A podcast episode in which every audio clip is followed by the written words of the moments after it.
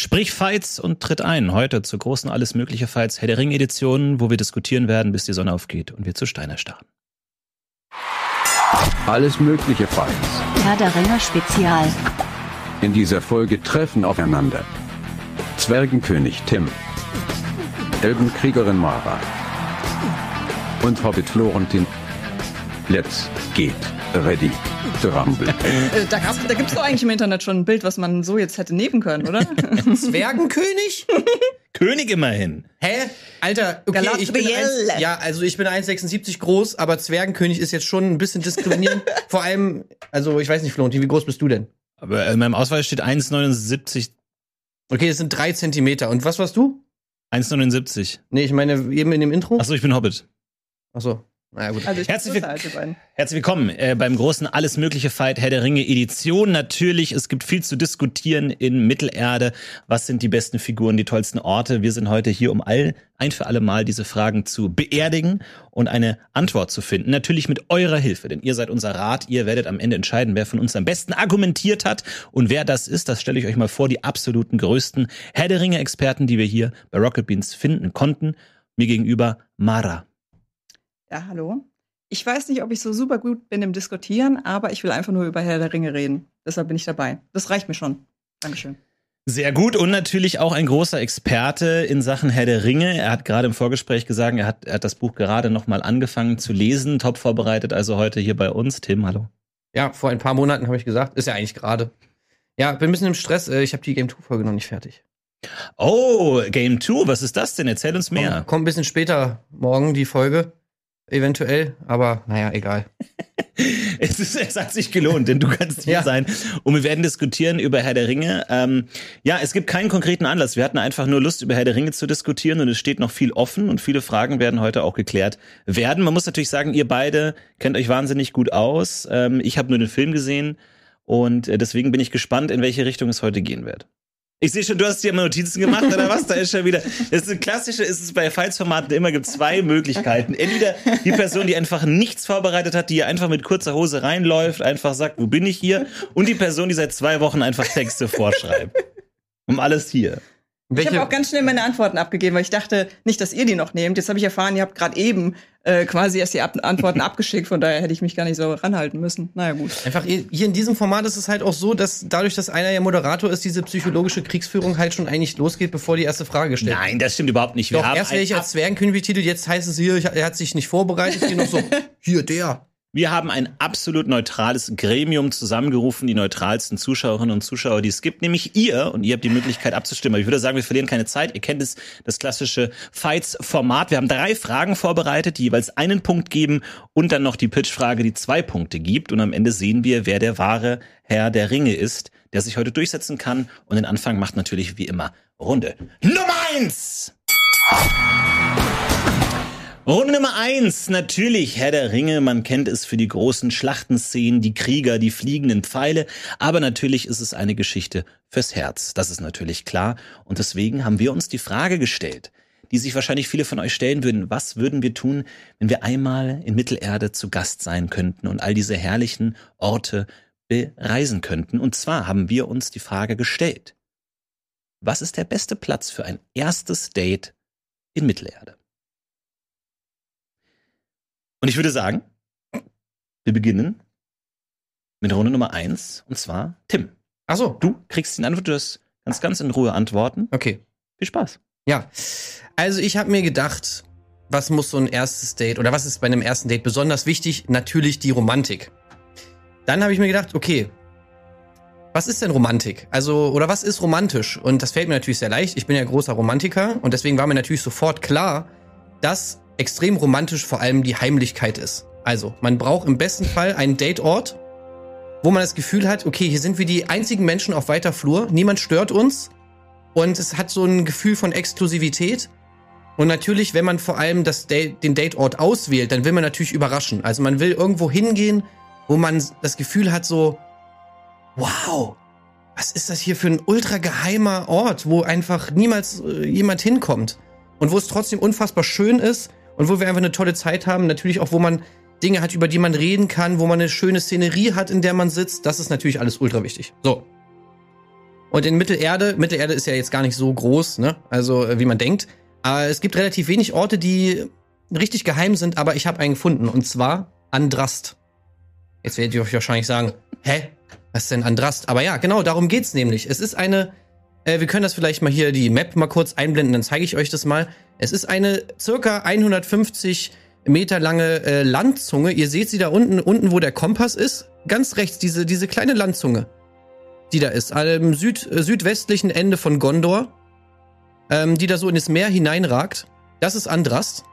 Und ähm, das Krasse daran ist, dass die eigentlich total, also da war, da hat nie, da war niemand. Also da ist eigentlich, da ist ein, da lebt ein ultra geheimes Volk, die eigentlich niemand kennt. Die heißen, glaube ich, Druedain oder irgendwie sowas. Ähm, da waren keine Orks, da waren keine Menschen, da waren keine Elben, keine Zwerge, niemand.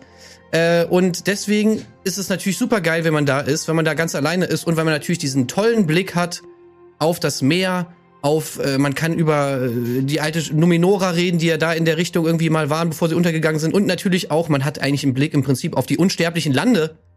über das Meer hinüber, kann über Valinor reden, über die Unsterblichkeit des Seins und natürlich auch die unsterbliche Liebe. Okay. Hammer. Gut, äh, vielen Dank. Äh, Andrast hier für ein erstes Date von Tim. Mir war natürlich besonders wichtig, ein Ort fürs erste Date. Es ist wichtig, dass es gemütlich ist, dass es gutes Essen gibt, ja, dass man auch ein wenig Erwartungshaltung hat, ja, also dass da nicht irgendwelche wunderschönen Elben herumlaufen oder Krieger oder Helden oder Könige, sondern dass man sich einfach mal ganz entspannt unterhalten kann, dass man Natur hat, wo man spazieren gehen kann, wo man auch ein paar Aktivitäten machen kann, niedrigschwellig, ohne hohen Anspruch. Und da denke ich natürlich an den vielleicht schönsten Ort in ganz Mittelerde, wo wir unsere Reise beginnen, natürlich das Auenland Beutelsend, die Höhle von Bilbo Beutlin. Ja, man kann sich schön zurückziehen, man kann Tee trinken, man kann leckere Sachen essen. Es gibt viele, viele kulinarische Spezialitäten. Speck, Käse, Butter, Brot, all das findet man dort. Uralte Karten, Bücher. Man kann das Leben eines Abenteurers nachempfinden. Geheime, mysteriöse Artefakte. Es gibt ein Schwert, ein Kettenhemd. Viele Dinge, über die man sprechen kann. Aber man kann auch einfach in die Natur rausgehen. Man kann im Wald spazieren gehen. Man kann äh, zusammen fischen am, am, am See. Es ist alles sehr schön. Die Nachbarschaft ist gut. Es sind alle Hobbits. Da muss man nicht Angst haben, dass man da irgendwie einen großen Helden begegnet, der einen irgendwie in den Schatten stellt, sondern es sind alles nette Nachbarschaftsleute, wo man einfach ein schönes, entspanntes Date haben kann bei Bilbo zu Hause. Also natürlich nicht während er, nicht während er da ist, also wenn er, während er tot ist. Also jetzt auch nicht direkt kurz nach seinem, also, sondern, also nicht als Einbrecher, sondern man ist da schon als, es ist, man gehört dahin. Äh, Mara. Ja, das ist ja schon ähm, ein guter Anfang, das Auenland. Aber es gibt natürlich noch einen Ort, der hat alles, was das Auenland hat, nur noch in besser. Und das ist Beorns Hof. Wir kennen Beorn vielleicht aus dem Hobbit. Das ist derjenige, der sich auch in Bären verwandeln kann, wo Gandalf und die Zwerge und ähm, Bilbo Zuflucht finden und da versorgt werden. Und das Date wäre auf Beorns Hof. Hier sehen wir ein kleines Bild davon. Man würde quasi am Tor ankommen. Da wartet schon Beorn und sagt, ähm, hier, ich habe gerade meinen frischen Honig geerntet, denn da gibt's auch den besten Honig in ganz Mittelerde. Na, man kennt's, Beorns Bienenweiden. Und ähm, man geht in das Haus rein und da hat Beorn schon alles aufgebaut. Ähm, es gibt ein großes Rezeptbuch mit allen möglichen Gerichten ähm, und Zutaten stehen da. Und dann kann man sich zu zweit aussuchen, welches Gericht möchte ich denn kochen oder backen. Das heißt, man sitzt nicht so verhörmäßig eins, eins gegenüber, sondern kann schön was kochen zusammen, kann sich dabei unterhalten und dann gibt's natürlich noch was Besonderes in, in Beons Haus. Denn es ist das einzige Haus, wo Hunde den Tisch decken können. Und das hat man ja wirklich sonst noch nie gesehen. Also ihr kocht da schön und backt. Währenddessen decken die Tiere den Tisch. Dann könnt ihr euch danach da hinsetzen und essen. Und wenn man dann denkt, es kann ja, ihr geht ja davon aus jetzt, dass das Date gut läuft. Aber es kann natürlich sein, dass es auch schlecht läuft. Dann könnt ihr danach sagen, gut war schön, hat gut geschmeckt, ciao. Aber hier gibt's auch noch die ähm, Möglichkeit, das zu verlängern, denn falls es gut läuft, könnt ihr rausgehen in den wunderschönen Garten. Die besten Gärten von Mittelerde gibt's bei Beon.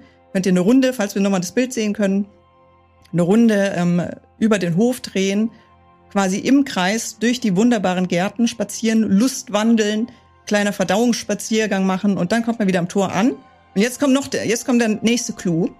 Man fragt sich ja dann, so wie schließt man jetzt an? Das war, ist ja vielleicht gut gelaufen, aber wie macht man dann das zweite Date? Und hier bietet Beorn quasi schon einen Anreiz und sagt, ja, wenn euch das gefallen hat, äh, wenn euch der Honig gut geschmeckt hat, ich kann euch natürlich auch zeigen, wie der Honig hergestellt wird, wie man Honig erntet und sowas.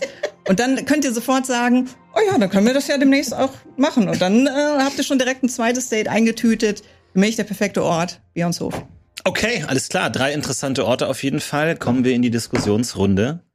Ja. Wie schaut's aus? Ähm, also, irgendwie muss ich jetzt erstmal nachfragen, also weil das ja eigentlich bei euch beiden so ein bisschen zutrifft. Also du willst ein Date machen in einem Haus von einem anderen, also ich meine, wer geht denn zu einer fremden Person in ein Haus und hat da ein Date? Äh, Bilbo ist tot. Aber Bilbo selbst ist wenn, tot okay, und das heißt, du hast da alle Möglichkeiten. Anders Bilbo als bei ist tot und äh, das Haus ist unbewohnt? Ja. Das ist doch komplett unrealistisch. Naja, warum? Der selbst, einzige selbst als Bilbo noch nicht tot ist, wird sein Haus schon von den äh, Sackheim-Beutlins besetzt. Äh, da ist er noch nicht mal tot. Das heißt, also wenn er wirklich tot wäre, dann wären die Sackheim-Beutlins da so schnell drin, da könnt ihr gar nicht gucken. Also unbewohnt wäre dieses tolle Haus im Auenland sicherlich never ever. Das heißt, wie stellst du dir Ja, das dann vor? Also ja. du klopfst da einfach und sagst, ey Leute, ich hätte hier gern mal ein Date in eurem Haus. Könnt ihr vielleicht nächstes Wochenende äh, vielleicht Ja, mal in Urlaub fahren? ich meine, äh, müssen wir uns in diese Welt hineindenken, dass wir auch Teil dieser Welt sind. Also natürlich überall wohnt schon jemand. Okay, Aber Sonst, hättest du es ja geht sagen einfach können, um äh. Location, aber Überall keine, wohnt schon jemand, das ist doch Quatsch. Es geht ja einfach um den Ort. Und ich meine, äh, Beons Hof, das ist natürlich nett, auch wenn du natürlich weniger Möglichkeiten hast als im Auenland. Und ich meine, wer möchte bei einem anderen Menschen zu Gast sein, der dann mit am Tisch sitzt, Ja, der der dann die ganze Zeit dabei ist? Der möchte bei Beon, die ganze bei Beon zu Gast allem. sein. Bei einem Beon. Gestaltwandler, der Genau. sich in eine teuflische Bestie verwandelt Erst- und wo ja, du damit rechnen musst, dass du stirbst, wenn du da hingehst. Oder er ist riesengroß, ist wahnsinnig stark, kann sich in Bären verwandeln. Gegen den hast du keine Chance in einem Date. Sorry. Ich weiß das aus Erfahrung. Wenn du gegen einen Bären antreten musst, vergiss es. Der ist Ja, doch nicht egal. dabei. Das ist doch cool. Aber Vielleicht kennt man ja den ja auch schon. Wie was, der ist nicht dabei? Du hast doch gesagt, äh, der, der zeigt sagt- euch, wie man Honig macht. Das, das wäre das zweite Date. Am Anfang, der steht ja nur am Tor und sagt, da geht's geradeaus zum Haus. Ansonsten der Zu ist, ja ganze, Haus. der ist ja die ganze Zeit als der ist ja die ganze Zeit als Bär unterwegs draußen. Vor allem, was wir auf diesem Bild auch sehr gut gesehen haben, war einfach die Mauer außenrum, diese Dornenmauer. Das ist eine Hecke. Weil das Erste, was du natürlich willst in der Date-Situation ist, so, wir gehen mal in diesen abgesperrten Dornenbereich, wo du nicht mehr fliehen kannst, wo du nicht rauskommst, da ist es gemütlich. Das Auenland ist eine ganz normale Stadt, ein normales Dorf, da gibt's viele Möglichkeiten, auch Bed and Breakfast, da kann man vielleicht woanders übernachten irgendwie, muss da nicht sofort irgendwie beim ersten Date Ja, okay. gemeinsam in diesem riesigen Haus schlafen, aber du hast viele Möglichkeiten und du hast viele äh, Aktivitäten, die du unternehmen kannst und du bist nicht an irgendeinen so einen Gastgeber ge, ähm, gebunden, Naja, das wo der auch mal sagt, Freunde, jetzt ist aber auch 11 Uhr langsam, äh, jetzt mal Licht Ja, aus. ja klar, das erste Date, das soll ja auch nicht so lange gehen. Also Da würden, natürlich soll das würden nicht so lange fremde gehen. Leute bei Beyond vorbeikommen. Ey, selbst die Zwerge, selbst Gandalf, der ihn kennt, hat Angst, dass er sie alle umbringt. Na, weil er da mit Ja. 15 Leuten hinkommt, dann würde ich auch blöd gucken. Ja, und aber beim du Auenland, kommst da zu zweit und dann, äh, soll, äh, dann sagt Beon so, ich kenne euch nicht, äh, keine Ahnung, wer Ja. ihr seid, aber ich zeig euch mal, wie man Honig in macht. der Version hätte er das natürlich angeboten, das ist ja klar, sonst wäre das ja... Beon ist ein, ein zutiefst äh, zerrütteter Charakter, der sein, sein ganzes Volk wurde im Genozid hingerichtet. Äh, und, und, und du glaubst jetzt ernsthaft, dass äh, Beon sagt, ach, das ist doch schön, dass sie mich hier mal besucht in meinem Haus. Nein, der ist trotzdem, hin, ich der ist trotzdem Honig, meine super Hunde nett. den Tisch. Diese Zweifel von Gandalf basieren ja darauf, dass der Zwerge jetzt auch nicht unbedingt mag und dass direkt so viele auf einmal sind. Wenn du nur allein oder zu zweit hinkommst, als Bilbo äh, und Gandalf am Anfang zu zweit hinkommen, sagt er, ach ja, du musst mir keine Sorgen machen, herzlich willkommen und so. Das Problem ist, dass da immer noch mehr, mehr nachkommen, dass er so ausrastet. Aber nur so, kurz, mal, ich stopp. mich nicht so ich muss, stopp zu Okay. Beutelsend. Wenn du da ein Date hast, kann natürlich jederzeit ein Sackheimbeutelchen vorbeikommen. Das ist Ja. klar und das ist sehr unangenehm. Nee, ist, ist super. Ist doch witzig. Naja. Da kommt jemand, oh, die Nervigen, oh, die Verwandtschaft. Du hast direkt was, worüber du reden kannst, irgendwie so. Weil es ist auch nicht komplett langweilig, weil das ist ja auch das Ding so. Wenn du dich da zurückziehst auf eine Insel oder irgend so, dann sitzt du rum und wenn es nicht gut läuft, ist unangenehm. Da kommen Eine irgendwelche Leute, kommen Leute, Post vorbei, kommen vielleicht Zwerge vorbei. Und wie gesagt, ich finde das ja auch sinnbildlich. Beutelsend ist der Anfang eines Abenteuers. Der Aufbruch in ein Abenteuer. Das ist doch genau der Startpunkt, den du für eine du- Beziehung haben willst, wo du gemeinsam was anfängst und die zusammen hinaus in die Welt Du ziehst. gehst aber davon aus, dass die zwei Leute, die ein Date haben, auch Hobbits sind, weil sonst wird's unangenehm, wenn die groß sind. In so einem Ja, kleinen ja, klar. Haus. Ja. Ja. In so einem kleinen? Haus. Hobbit, aber du, du musst mir ganz kurz sagen, ich kenne mich nämlich nicht so gut aus mit den Ringe. Beon ist äh, Single. Er ist Junggeselle. Naja, am Anfang schon, am Ende hat er aber auch einen Sohn. Wo Grimbeon. kommt der her? Ja. Nicht von meinem Date. Weil das ist nämlich Nee. genau das Ding, dass da irgendwie so ein weirder Single-Typ mit dabei ist. Und ich sag mal so, das letzte, was ich auf dem Date will, ist, ey, soll nicht dieser weirde, riesige Typ uns zeigen, wie man Honig macht? Du bist einfach so stark an Beon gebunden. Und das ist doch das Ding. Bei einem Date musst du manchmal dich auch anpassen können. Wenn du merkst, okay, die Person und der, mein, Was soll mein denn das Date aber und auch für, Beon, das Nee, funktioniert Quatsch. nicht so. Was soll denn das auch für ein Date sein, wo du ständig Angst hast, wenn da ein starker Mann dabei ist, dass sie den besser findet? Das ist doch bescheuert. Aber äh, es ist doch bei einem Date ist Nein. niemand dabei. Also, ich meine, sorry, ein Date, da will man doch alleine sein. Ja, das eben, ist doch deshalb das ist ja, ja deswegen nicht kein Beon. So, da willst ist nur am Anfang, Beon der steht doch nur am Anfang da und sagt Hallo. Lass uns mal ganz kurz zu Anrast kommen, weil du sagst, ähm, was du natürlich willst bei einem Date ist ein Ort, den niemand kennt und der so halb verwunschen ist, was einfach super creepy ist. Lass uns zu einem Ort gehen, den niemand kennt, wo niemand weiß, wer da wohnt. Äh, übrigens, lass uns nächste Woche an einem komplett entlegenen Ort äh, wandeln. Und ich meine, du machst dir natürlich leicht, weil du hast einfach einen Landstrich genannt. Wir haben Ich habe einen konkrete Orte, aber spezifischen du hast, Ort gesagt. Und wo da? Ja, die Steilküste, du sitzt da. Steilküste. ja, du kommst durch den Wald. Steilküste. Ja, du sitzt oben an der Steilküste, äh, schaust auf das Meer, das ist ultra geil. Du siehst, wie gesagt, du siehst in der Entfernung einfach die unsterblichen Lande, Alter. Ja, ich meine, wahrscheinlich nicht, ne? was geht, Alter? Du kannst darüber äh, philosophieren und, und wie gesagt, deine unsterbliche Liebe, die ist da einfach an diesem Ort. Dann plus, es ist gar nicht so weit weg von Gondor, das heißt, du kannst deine Sachen einpacken, schnappst dir ein Pferd, nimmst dir ein bisschen Lembersbrot mit oder ein bisschen Weinchen, ein bisschen Pfeifenkraut, packst das eine in deine Satteltasche, reitest einmal schön durch den geilen Wald durch, hast einen schönen Weg dahin, ist nicht weit, 150 Meter ist diese Landzunge lang und dann setzt du dich schön oben auf die, auf die Steilküste, packst dein äh, Picknick aus, bist da ganz alleine, dich wird niemand stören und du bist, hast einfach eine schöne, Aber du geile hast, Zeit. du hast doch gerade eben gesagt, die Truhe Dain sind da. Also ein wildes Volk, das da haust.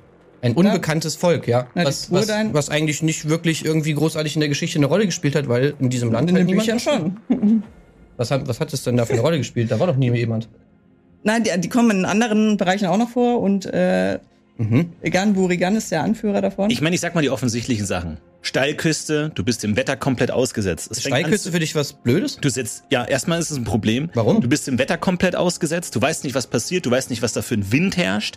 Vielleicht hat die Person Höhenangst und du stehst auf einer Klippe. Vielleicht kann die Person nicht schwimmen. Ja, Herr der Ringe kann nicht jeder schwimmen. Hat Also Angst vor schwimmen? Was Wasser. denn für Schwimmen? Ist ein Problem. Ist Steilklippe, wenn du da runterfällst. Angst, Panik. Erstens, das klingt wie ein Mordversuch. Lass uns Mord. auf eine Steilklippe gehen. Erstes Date, hast du Lust mit mir auf eine Steilklippe zu gehen? Das kannst du mit jemandem machen, den du umbringen willst. Und dann würde ich auch mal sagen, das Wichtige an einem ersten Date, finde ich, ist, man muss eine Ausgangsbasis schaffen. Ich will nicht bei einem ersten Date zu sagen, wir schauen auf die ewigen Lande, auf die Herkunft der Elben und die ewig äh, grünen Paradiese. Ich will den Anfang eines Abenteuers. Ich will die Hobbithöhle, wo man sagt, ey, Butterbrot, lass uns was aufbauen und zusammen in die Welt hinausziehen. Wenn du beim ersten Date schon auf die ewigen Lande, auf Valinor schaust, Ja. ist das nicht ein bisschen Overkill? Weil es, Es soll ist ja eine schöne Szenerie. um euch gehen. Es, Es soll um euch schön. gehen. Es, du gehst ja auch nicht im ersten Date in Louvre vor der Mona Lisa so. Es soll ja äh, um euch gehen, dass man einfach sich ein bisschen kennenlernt und das kann man nirgendwo besser als in einem geschützten Raum bei einer schönen Tasse Tee und einem Butterbrot. Das kann einem man vor allem, vor allem nicht besser, wenn man zusammen kocht und backt und was zu tun hat, weil bei dir ist auch so, so eine, so eine One-on-One Redesituation, oder? Oder hat Ja, man, das macht nennt da man Date. Zu tun?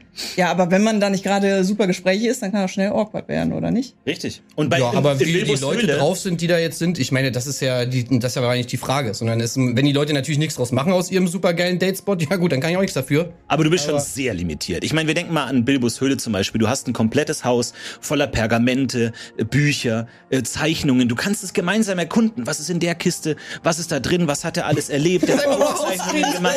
Ja, es ist einfach ein gemeinsames Erkunden. Es kann total Spaß machen. Du entdeckst gemeinsam einen Raum. Begehen. Du entdeckst gemeinsam einen Raum. Du findest coole, interessante Sachen. Boah, was war das? Pfeife. Du kannst rauchen. Du kannst Dinge äh, entdecken. Und da auf einer Steilklippe bist du einfach. wa- Was passiert? Kann man nicht rauchen auf einer Steilklippe. Geht nicht. Ja, bringst du denn alles mit oder was? Picknick? Picknick auf einer Steilklippe mit Stür Sturm direkt am Habe ich Meer. gerade erst gemacht in Schottland, aber naja, gut, ich weiß nicht, anscheinend scheinen wir ja das Unmögliche möglich gemacht zu haben. Für ein erstes Date ist es nicht das Ideale. Es ist zu gefährlich. Okay. Es ist zu gefährlich.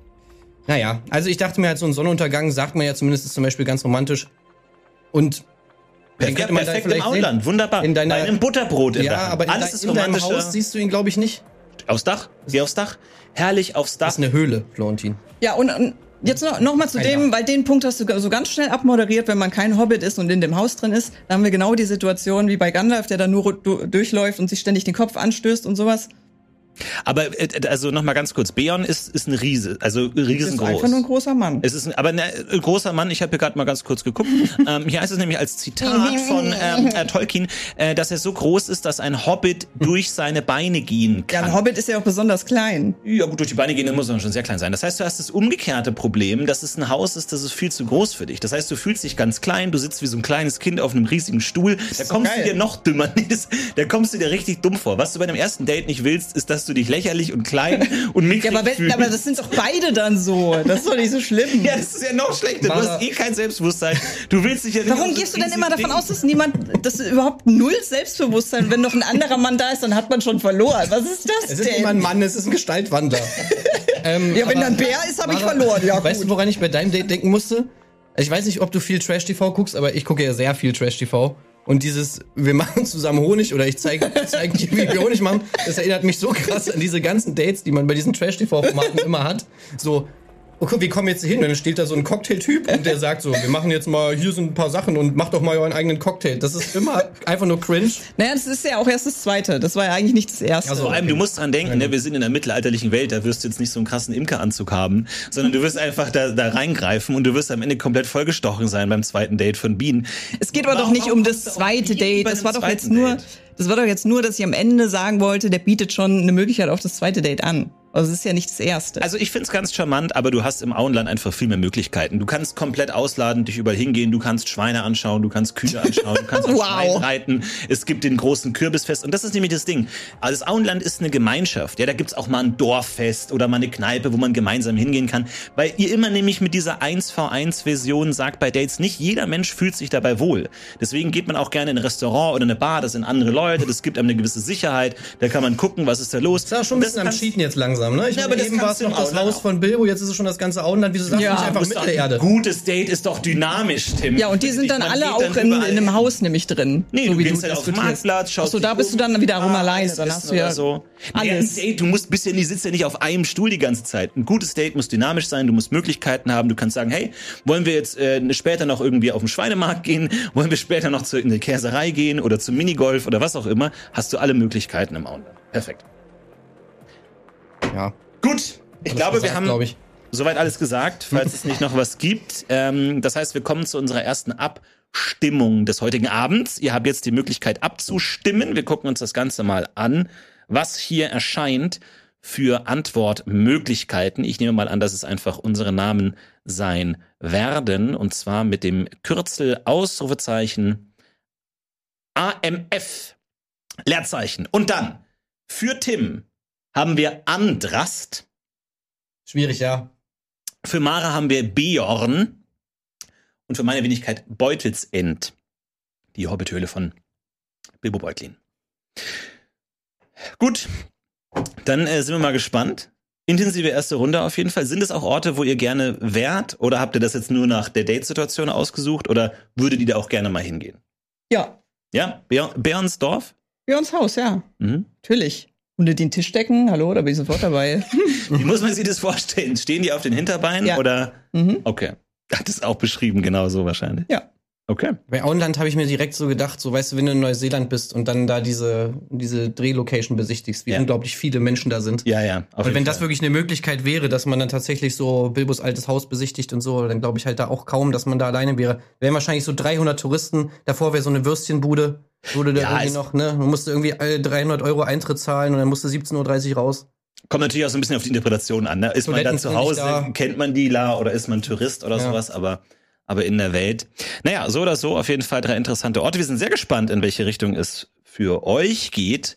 Haben wir schon eine Antwort, die per Brief, Briefadler hereinkommt? Oder wie schreibt man Post in Mittelerde?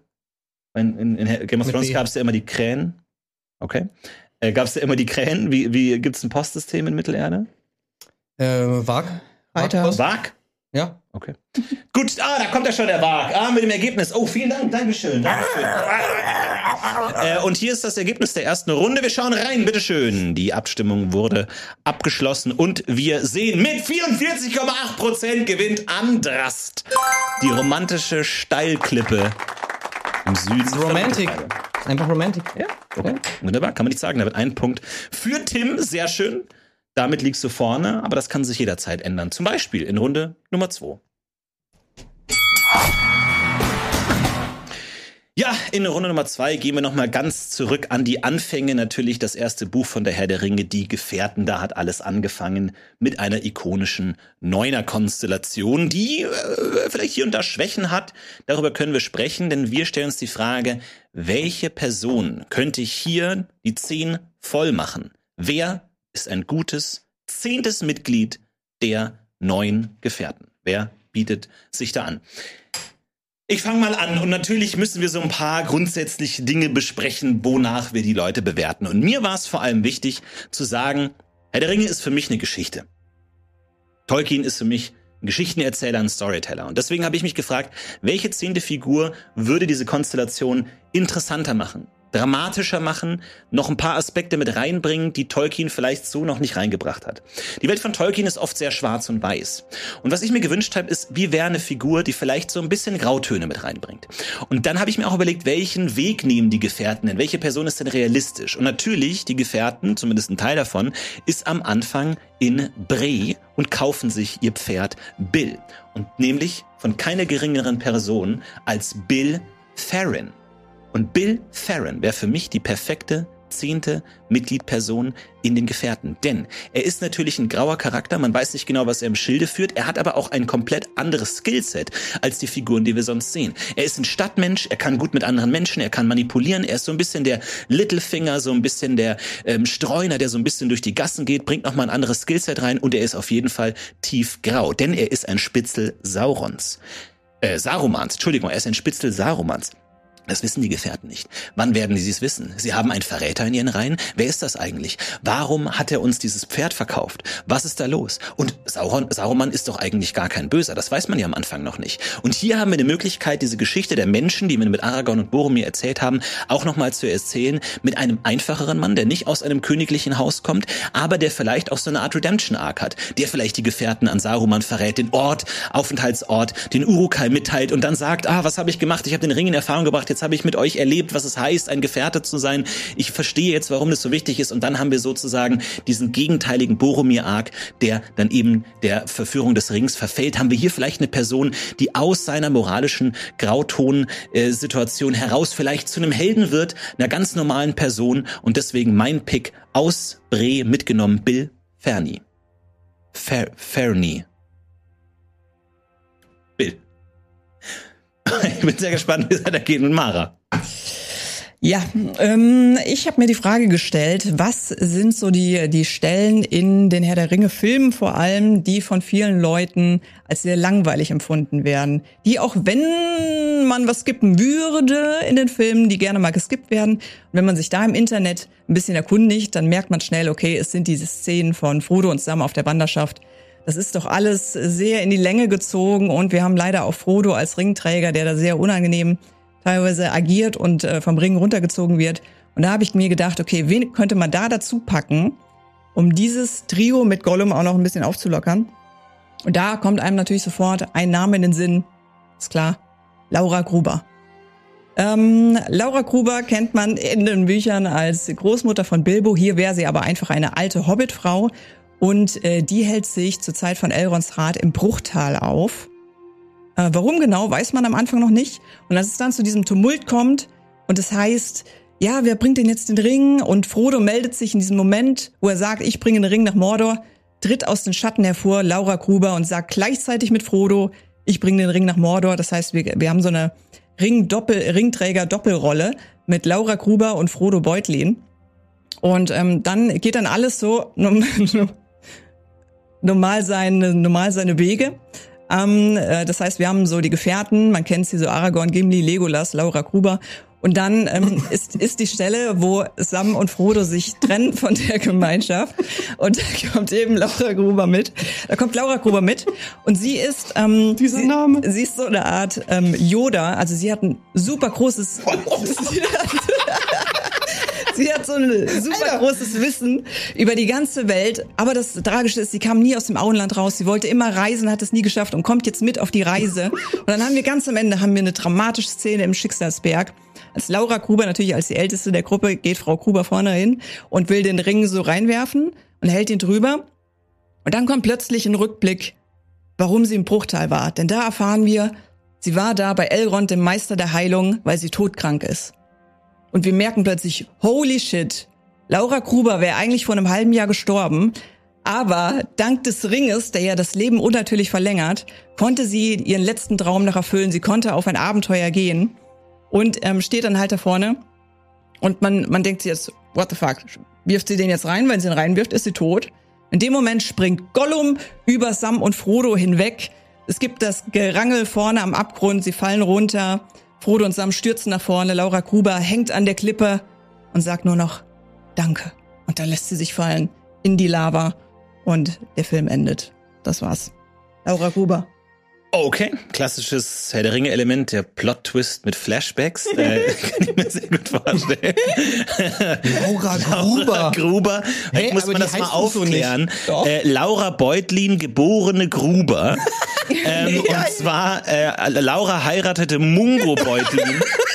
Sie hatte fünf Kinder, Bungo Beutlin, Belba, Longo, Linda und Bingo. Beutlin. Also ganz klassischer Beutlin-Familienstammbaum. Wo werden Äh. diese Geschichten erzählt? In der Herr der Ringe Beutlin. Anhänge. Oh, so. Okay, äh, ich bin sehr gespannt, äh, was da noch hinzukommt. Der zehnte Gefährte von Tim, bitteschön. Ja. Ähm, also ich habe mir natürlich gedacht, was fehlt bei Herr der Ringe, vor allem in dieser Gemeinschaft der Gefährten, ist natürlich erstmal eine weibliche Person. Äh, das ist ja alles da mega die Würstchenparty überhaupt. Also natürlich sowieso, die ganze Trilogie ist natürlich in der Hinsicht schon mal ein bisschen schwierig. Ähm, bis auf wenige Ausnahmen haben wir ja da dieses typische Problem, dass eigentlich äh, weibliche Personen meistens irgendwie einfach nur da sind, um irgendwelche Männer anzuschmachten oder halt irgendwie gerettet werden zu müssen. Ähm, deswegen braucht natürlich die Gemeinschaft da so ein bisschen Support. Und dann habe ich mir gedacht, naja, wer könnte das sein? Und die coolsten, also meiner Meinung nach zumindest coolsten Charaktere sind ja eigentlich die, die Hobbits. Ähm, weil sie eben nicht so mega groß und stark sind und irgendwie alles mit Gewalt lösen können, sondern weil sie halt mit Herz agieren. Mit Mut und so weiter. Und das halt natürlich irgendwie eigentlich das, das Coole daran ist. Ähm, und deswegen dachte ich, wie cool wäre es eigentlich gewesen, wenn die Figur Rosi, Rosi Gamci heißt sie ja dann später, eigentlich, ich glaube, eigentlich heißt sie Hüttinger oder irgendwie sowas früher. Äh, wie cool wäre es denn eigentlich, wenn die mitgekommen wäre? Weil dann hätte man sozusagen ähm, diese ganze Liebesgeschichte zwischen ähm, Sam und Rosi, die kommt ja in dem Film viel zu kurz, also beziehungsweise sie ist eigentlich nicht existent, das ist einfach so einmal am Anfang so, oh, da ist Rosi, die finde ich eigentlich voll gut.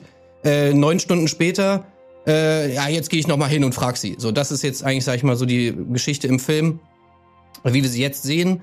Aber das hätte man natürlich viel breiter alles erklären können. Plus, äh, ich glaube, Rosi, so, ich meine, sie ist die Frau von Sam. Man hat ja irgendwie so das Gefühl, das ist so wahrscheinlich auch so charakterlich, sind die sich sehr ähnlich und so weiter. Und eine, eine Hobbit-Frau, die einfach mit diesem Herz, mit diesem Mut, aber eben auch noch so mit, äh, mit, ja, eben diesem, mit diesem Spirit irgendwie die Sachen anzupacken und vielleicht auch mal so die äh, weinerlichen Männer da irgendwie so ein bisschen ähm, äh, in Schatten zu stellen, das, das hätte ich mir schon irgendwie cool vorgestellt. Ich glaube halt, ähm, so eine coole Hobbit-Frau, die könnte diesen Film beziehungsweise die Trilogie deutlich verbessern noch. Ähm, und es ist einfach schade, dass es das nicht gibt. Und äh, ich glaube, Rosi wäre da der richtige Charakter für. Okay, damit haben wir unsere drei Picks. Wir haben einmal Laura, Rosie und Bill. Nur eine ganz kleine Sache, die ich noch ganz kurz ähm, klarstellen will zu ähm, Laura. Laura Beutlin ist Bilbo Beutlins Großmutter. Ja, Sie wäre also so alt wie Nein. Frodos Urgroßmutter. Natürlich- Moment, äh, mir ist durchaus die Treue äh, von Tolkiens Originalwerk durchaus wichtig, Mara. Das heißt, wir haben hier eine Figur, die so alt ist wie, wie Frodos Urgroßmutter, die da mitkommt. Es kann auch noch relativ jung sein, wenn die einfach früh Kinder bekommen haben. Dann geht es ja. Okay. Ich wollte es nur noch mal für die äh, Zuschauerinnen und Zuschauer sagen. Sind aber nicht verwandt in dem Film. Also ist einfach nur eine alte Frau. Ja, nee, absolut. Also ich muss nur sagen, ähm, eure beiden Picks sind durchaus charmant, aber ich glaube, das, was die Gefährten als letztes brauchen, sind noch mehr Hobbits. Wir haben vier Hobbits, wir haben die über schon ohnehin schon überrepräsentiert. Die sind eh alle eine relativ ähnliche Rolle. Das sind so die gemütlichen, fröhlichen Das mit ja Herzfiguren, nicht. die dann so ein bisschen und natürlich und da Pippin merkt sind man schon. ganz anders. Ja, aber da merkt man schon bei Tolkien, ja, mein Gott, was mache ich mit Pippin hier bei Gondor und Mary und so. Das ist alles so ein bisschen hin und her. Und deswegen glaube ich, braucht es einfach nicht mehr, weil die Hobbits einfach schon gut beleuchtet sind. Das sind einfach Charakter, die sind sind gut beleuchtet. Und ich find, finde gerade bei diesem Sam und Frodo-Ding, das ist ja so spannend dramaturgisch, dass natürlich Gollum immer versucht, Sam auf seine Seite zu holen. Das ist zu viert eine komplett andere Dynamik und meiner Meinung nach viel langweiliger, weil Gollum natürlich keine Chance hat, in diese Dynamik irgendwie reinzukommen, wenn da drei Hobbits sind, die da einfach gegenüber sind. Und letzten Endes du bei den ganzen Hobbits ohnehin schon den Überblick verlierst. Wie schafft ihr es, dass eure Figuren dann noch irgendwie einzigartig sind charakterlich? Also erstmal, dass die Hobbits alle die gleichen Charakter haben, das finde ich ist ja sowas von nicht wahr. Also zum Beispiel ein Pippin ist natürlich ein ganz anderer Charakter als Frodo. Also die haben doch original gar nichts miteinander gemeinsam. Pippin ist der äh, stolpernde Comic Relief, der die ganze Zeit nur, nur Scheiße baut und ständig von Gandalf zusammengestaucht werden muss. Äh, Mary ist so ein bisschen sein Aufpasser, der eigentlich auch so ein Lausbub ist, aber schon so ein bisschen reifer zumindest als Pippin ist und ihn irgendwie so in die richtige Richtung äh, kickt. Frodo ist natürlich der komplett zerrissene, der einerseits vom Ring die ganze Zeit irgendwie äh, durcheinander gebracht wird, andererseits natürlich auch diese ultraschwere Last trägt, die er irgendwie diese Verantwortung, die er tragen muss. Und Sam ist natürlich sein Vehikel, was ihm hilft, was ihm sozusagen versucht, die Last abzunehmen, gleichzeitig mit ihm in Konflikt gerät. Also die haben natürlich alle unterschiedliche ähm, Charaktere, das muss man schon mal sagen. Plus, wenn irgendwas, sage ich mal, eher lame ist von den von der Charakterentwicklung her, dann sind es ja eigentlich eher die anderen Gefährten. Aber wo passt Rosie mit rein? Du hast jetzt die vier Hobbits wunderbar erklärt. Wo ist Rosie? Wo ist noch Platz für Rosie? Ja, Rosie ist halt ein Charakter, der ähm, einfach so ein bisschen wie Sam halt einfach Aha, jemand also ist, wie der Sam. Es ist also quasi eine Doppelung von der Figur her. Ja, sie ist ein bisschen wie Sam, so die, in der Rolle, deswegen verstehen sie sich die beiden ja auch gut und lernen sich halt auch kennen, weil sie natürlich vom Wesen her äh, ähnlich sind. Deswegen entsteht ja auch diese Beziehung zwischen den beiden, die besonders spannend ist, weil nämlich zum Beispiel ja auch äh, Sam eine Beziehung zu Frodo hat. Und wenn natürlich es eine Situation gäbe, wo zum Beispiel diese beiden ähm, Motivationen miteinander kollidieren, dann wäre es natürlich extrem spannend, was zum Beispiel ein Charakter wie Sam in- dann äh, machen würde. Äh, geht er sozusagen den Weg seines Herzens, was jetzt eher, wo er eher Richtung Rosi irgendwie gehen würde, oder nimmt er die Verantwortung und irgendwie diese Verbundenheit, die er mit Frodo hat, einerseits wegen dem Job, andererseits natürlich auch, weil es sein Freund ist. Da wären natürlich viele spannende Sachen, die auf einer emotionalen Ebene stattfinden und halt nicht auf einer, hey, da sind Orks, die müssen wir alle wegschlachten. Hier ist meine Axt, hier ist mein Bogen und hier ist mein Schwert. Aber die Frage ist, hätte das interessanter gemacht, diese Eifersuchtsgeschichte, dann noch mit Frodo, ah, jetzt ist da noch eine Frau dabei, dann kommen die sich näher und Ja, Frodo ist da dabei. die gibt Hätte es ja, das aber die gibt das es mit Gollum. Gemacht? Also ich meine, das ist halt Naja, aber das weird. ist was anderes als eine Love Interest Rolle, weil ich meine, wollen wir wirklich in Herr der Ringe so eine klassische Love Story sehen, wo die sich dann immer näher kommen, irgendwann küssen und Frodo sitzt daneben Ja, und ich hätte ja Leute, genau, wir müssen jetzt das wollte ich weitergehen. gerade sagen. Ich hatte so ein bisschen die Angst, dass das so fünfte Rad am Wagen mäßig, dass die so zwei und Frodo dann. Ich habe übrigens den Ring und, und bei Laura Gruber war ja wiederum die Situation, dass Sam und Frodo so ähm, die Jüngeren wären, die sie so ein bisschen, die sich zusammentun müssen, um sie zu beschützen, vielleicht auch zu, zu retten in der Situation oder sowas, dass die beiden quasi die Beschützer sind und dann immer noch ihr ihr Freundschaftsband äh, so eng geknüpft ist. Und bei Rosi hätte ich auch, der habe ich auch am Anfang überlegt, da habe ich dann auch gedacht, das ist, glaube ich, dieses fünfte Rad am Wagen. Das könnte awkward werden. Ich finde die interessantesten Aber Figuren. wie kommt ihr darauf, dass es das fünfte Rad am Wagen ist und nicht Ja, weil es irgendjemand eine anders? von- Liebesgeschichte ist, die einfach so keinen Platz hat in Herr der Ringe. Die einfach so nicht stattfindet. Es Wieso? ist ein sehr ja fokussierter Konflikt zwischen der, der, der Verführung des Rings und der Freundschaft zusammen und Gollum, der da versucht reinzufunken. Und wenn du jetzt noch diese Rosie-Liebesgeschichte hast, die dann immer rumschmachten und dann, na, wir müssen weiter und es ist so schlimm, das, das ver, ver, zerfettert das komplett. Das verheddert das komplett und du weißt überhaupt nicht mehr, wo, woran du bist. Das ist ja das Interessante. Diese Frage, sind Wesen von sich selbst aus so gut, dass sie bösen Einflüssen widerstehen können? Und das ist ja genau die Geschichte von Bill Ferny. Weil letzten Endes sind ja die Menschenfiguren die interessantesten bei Herr der Ringe. Der Boromir, Faramir, Denethor, die einen Ehrenkodex haben, die wissen, was sie zu tun haben, aber die trotzdem nach Macht gieren. Isildur, Elendil, das sind wirklich die Figuren, die Herr der Ringe zu einer interessanten Geschichte machen, weil die Menschen immer die sind, die hin und her gerissen sind zwischen moralischen Konfliktpunkten. Und Bild Ferny ist da genau die richtige Repräsentation, weil er eben nochmal was anderes reinbringt. Er ist der einzige dunklere Charakter. Bei Herr der Ringe alles sind Superhelden, Legolas, Gimli, Aragorn, alle super. Boromir macht diese Entwicklung, aber Bill Ferny kommt eben nochmal von der anderen Seite. Aber von und bringt eben diese Seite Schwäche äh, von unten. Er ist eben der moralisch Unterlegene. Er ist einerseits nicht adlig wie die anderen. Er ist kein großer Held. Er wurde nicht geschickt von irgendeiner Abgesandtschaft, sondern er ist einfach jemand, der ge- mitgekommen ist, ursprünglich als Spitzel. Er war ursprünglich als Aber Spitzel dabei für? Saruman, weil er sich an, weil er sich anbietet, weil er sagt, na, ähm, ich, ich kenne den Weg. Er ist eben also so ein bisschen der, der Sweet Talker. Ja, aber Er warte mal kurz. Aber wir haben ja auch schon Gollum. Ist das nicht dann, geht es nicht in eine ähnliche Gollum Richtung? ist nee, ja warte die mal. ganze Zeit dabei. Das Also, ist ja, wir sind wir reden jetzt von der. Gemeinschaft. Wir reden von der Gemeinschaft. So, wie wird die Gemeinschaft überhaupt mal erstmal gemacht? Die sind in Bruchtal. Haben dann eine Versammlung. Und da wird Bree- die, äh, kaufen nee, nee, nee, die Gemeinschaft wird in Bruchteil von Elrond und Gandalf zusammen. Genau, aber meine Figur startet in Bree, wird da mitgenommen von den Hobbits. Er sagt, vielleicht, vielleicht beschützt Bill Ferny ähm, sie vor den, ähm, vor den Nazgul, gibt ihnen eine Möglichkeit raus. Wie soll er das machen? Trick, gibt ihnen den Trick. Na, der Trick mit dem Hotelzimmer, wie wir es im Film sehen, da hätte er auch drauf kommen können. Versucht sich also einzuschleimen, versucht sozusagen als Doppelagent reinzukommen in die Gefährten. Und dann eben bei Elrons Rat ist die Frage, da ist jetzt dieser weirde Typ dabei. Vertrauen wir dem? Ja, nein. Die Hobbits springen für ihn ein. Ist das vielleicht ein Fehler? Sind sich selber nicht sicher, wen man überhaupt dabei hat? Aber Bill Ferny kann natürlich auch überzeugen. Er ist so ein bisschen dieser weitere dunkle Aspekt Sarumans Spitzel in den Gefährten mit drin. Also Sarumans Spitze ist ja jetzt in den Filmen zum Beispiel Grima Schlangenzunge. Kannst du dir vorstellen, dass in Bruchtal Grima Schlangenzunge, dass Elrond gesagt hätte, ey, wer ist denn der Typ da? Ja, ach komm, den schicken wir auch noch einfach mit. Äh, hier, komm, Grima, du gehst mal mit, du bist ist jetzt hier der zehnte, andere, ist eine zehnte komplett andere Figur. Das wäre doch niemals Wir wissen dazu ja auch gekommen. von Anfang an nicht, wer Bill Ferny ist. Wir wissen es ja nicht genau. Er ist einfach nur ein Ja, aber das ist doch der Grund, warum er niemals mitkommen würde, weil niemand den Typen kennt und niemand weiß, wer das ist. Und dann schickst du ihn doch nicht mit, den, die wichtigste Waffe des Feindes Ja. äh, in den, in den, in den Schlunter Aber zu die geben des willkürlichen Hobbits, Nee, ich, die einfach nein, nein, nein, nein, nein. Ich möchte nur einmal dazu sagen, warum Aragorn ja überhaupt da mitgekommen ist. Die waren ja da auch skeptisch, die Hobbits, dass sie sagen, wo sollen wir denen jetzt vertrauen? Niemand kann uns sagen, ist der vertrauenswürdig? Und kommt ja der Brief von Gandalf, der ihnen sagt, das ist Aragorn, dem könnt ihr vertrauen. Deshalb gehen die ja mit dem und nehmen den mit. Und daneben Ansonsten- liegt ein zweiter Brief.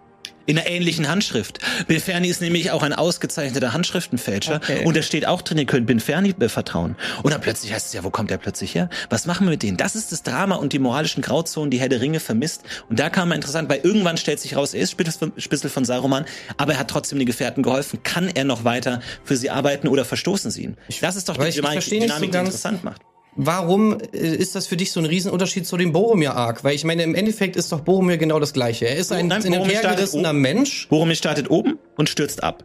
Er ist der heldenhafte. Wieso der, startet er oben? Wo startet er denn oben? Nee, er schließt sich der Gemeinschaft an. Er soll er doch sagt, von, er soll doch von zusammen, er verteidigt die. Er wird doch dahin geschickt, um den Ring für äh, Gondor zu holen. Das ist der Grund, warum er überhaupt losgeschickt wird. Denethor sagt zu ihm, ey, pass auf, die haben hier den Ring. Wir brauchen den in Gondor, um Saruman wegzumachen. Boromir, geh mal dahin und hol den. Aber dass er am Ende dem, dem Sog des Ringes erliegt und versucht, den Ring zu nehmen, das ist doch Boromirs Absturz. Er schafft Ja, es, er, er, er ist- verrät da die er Gemeinschaft weiter und er stürzt ab. Und Belferni ist eben genau das Gegenteil. Er fängt unten an, als Spitzel mit einer klaren, bösen Intention, aber mausert sich dann zum Helden und wird am Ende, vielleicht, und das ist- sehen wir, ist eine interessante, interessante Geschichte, wird er verstoßen von Sam und Frodo oder sagen sie, nee, du hast dich gebessert, Menschen können sich bessern, können sich Menschen bessern? Was lernen wir eigentlich aus der Herr der Ringe? Aber Boromir wird doch auch zum Helden. Na, das ist halt die Frage, weil Lutz Fahndrich, also der Bill, Ja. Er rettet Mary und Pippin. Nee, aber bevor er sie ins Unglück stürzt. Er- Nein, er, rett, Nachdem er er sie rettet ins sie, Unglück nach, nachdem er sie ins Unglück gestürzt hat, rettet sie dann mit seinem Leben, wird äh, feierlich in das Boot gepackt mit seinem Schwert, mit seinem Horn, bla bla bla. Alle sagen, ey, Boromir war der coolste Typ. Pippin kommt noch zu seinem Vater und sagt, ey, Boromir war so ein geiler Typ, ich, äh, du darfst mich jetzt hier äh, in deine Dienste nehmen, weil ich will diese Schuld, die ich jetzt hier auf mich geladen habe, äh, dir irgendwie versuchen abzutragen. Aber merkst du, wie interessant diese Geschichte ist? Von merkst Boromir, ja, aber warum es so interessant ist, diese Grautöne zu erzählen? Ich das hab- ist das hab Interessante, anstatt einfach weitere Hobbits, die Hobbit-Dinge machen. Ich habe zwei Sachen. Einmal Lutz Fahnrich ist ja am Anfang, der wird schon beschrieben als schmieriger Kerl. Der hat Lutz das Pony mega schlecht behandelt als Tierquäler. Deswegen kriegen die, das ist das letzte Pony, was so abgemagert ist, was sie überhaupt noch kriegen. Und den dann mitzunehmen, oh ja, der Tierquäler, oh ja klar, den nehmen wir noch mit. Und dann hier bei, ähm, bei Tim, ich mag gerade die Szene am Ende mit Frodo und Sam, wo sie alleine auf dem Berg sind und wo, wo Sam sagt, die wär's gewesen. Rosie wär's gewesen. Und wenn die jetzt schon die ganze Zeit dabei gewesen ist, dann hast du nicht diesen Gänsehautmoment, wo du wirklich denkst, Wieso? Du- shit. sie hätte doch- aber stell dir mal vor, mal, nein, nein, warte mal, lass mal da kurz bleiben bei der Szene. Was ist denn das Problem bei dieser Szene? Dass du die Motivation von Sam, diese Gefühle, die er für diese Person aufgebaut hat, die werden gar nicht erklärt. Das ist so dieses, dieses Ding, wo du einfach gesagt wird, ja, okay, äh, die wär's gewesen, ey, diese Gefühle, die sind jetzt einfach da. Was wir im Film sehen, ist, er sieht sie einmal auf diesem Fest. Es wäre doch viel stärker ist das gewesen. Ein absoluter Tränenmoment. Aber, Gänsehaut. ja, aber guck mal, wie geil wäre dieser Moment gewesen, wenn wir diese Beziehung, diese, diese Gefühle, die er aufbaut, wenn wir die gesehen hätten, wie die beiden zueinander wachsen und wie sie irgendwie miteinander, äh, diese, diese Beziehung, die ja dann einfach so in den Raum gestellt wird jetzt bei den Filmen, dann auch irgendwann wirklich nachvollziehbarerweise auch haben. Und wenn du dann diese Szene hast, wo sie vielleicht, keine Ahnung, vielleicht ist sie weg, vielleicht wurde sie äh, gefangen genommen von Orks, was auch immer, vielleicht ist sie eine von denen, die mit Mary und Pippin äh, abtransportiert wird, Frodo weiß nicht, äh, Sam weiß nicht, was mit ihr passiert ist, und dann sagt Sam, ey, die wär's gewesen, weil er denkt, dass sie tot ist. Das wäre noch viel, viel krasser gewesen, weil die emotionale Fallhöhe viel höher ist. Ich mag auch diesen Moment, wo sie nach Hause kommen und alles gut ist. Und diesen Moment, glaube ich, würdest du dir kaputt machen, wenn sie einfach schon die ganze Zeit dabei ist. Du brauchst einfach diesen Moment der Sehnsucht. Erinner dich an die Szene, wo Sam und Frodo da liegen auf dem Vulkan und zurückdenken ans Auenland. Ah, die Erdbeeren, ich erinnere mich kaum noch. Und wenn da dann einfach die ganze Zeit schon Rosie so mit dabei gewesen wäre oder vielleicht so dabei ist, das macht diesen Moment kaputt, dass du einfach wieder in Auenland bist, wo alles in Ordnung ist, wo du zurückkehrst zur Familie, wo du wirklich wieder alles wunderbar in Ordnung Vor ist. allem hast du ja auch die Entwicklung von. Sam, dass er sich am Anfang nicht traut, sie anzusprechen und immer so, ah nee, ich weiß nicht. Und gut, nach ja. das, das Abenteuer hat er durchgemacht und jetzt fasse ich mir ein Herz und jetzt spreche ich sie an und dann klappt es auch noch. Perfekter Abschluss. Okay. Ähm, wir haben drei ähm, Plädoyers gehört für den zehnten Gefährten. Wer soll es sein? Es liegt in eurer Verantwortung. Ihr habt jetzt die Möglichkeit abzustimmen und damit vielleicht den Ring auf eine sichere oder eine noch gefährlichere Reise zu schicken. Je nachdem, was euch lieber ist. Ihr könnt jetzt abstimmen mit Ausrufezeichen. AMF. So, und jetzt ändern wir anscheinend das System, nämlich, dass wir unsere Namen nehmen, nicht mehr unsere Antwort, sondern wir machen jetzt AMF Florentin, AMF Tim, AMF Mara für die jeweiligen Antworten. Ich hoffe, das ähm, äh, klappt so, aber so haben wir auf jeden Fall die Möglichkeit, ähm, eure Stimmen damit reinzunehmen. Wie entscheidet der Hohe Rat bei Elrond? Ihr seid quasi Elrond und entscheidet ja oder nein, wer kommt noch mit, wer ist dabei.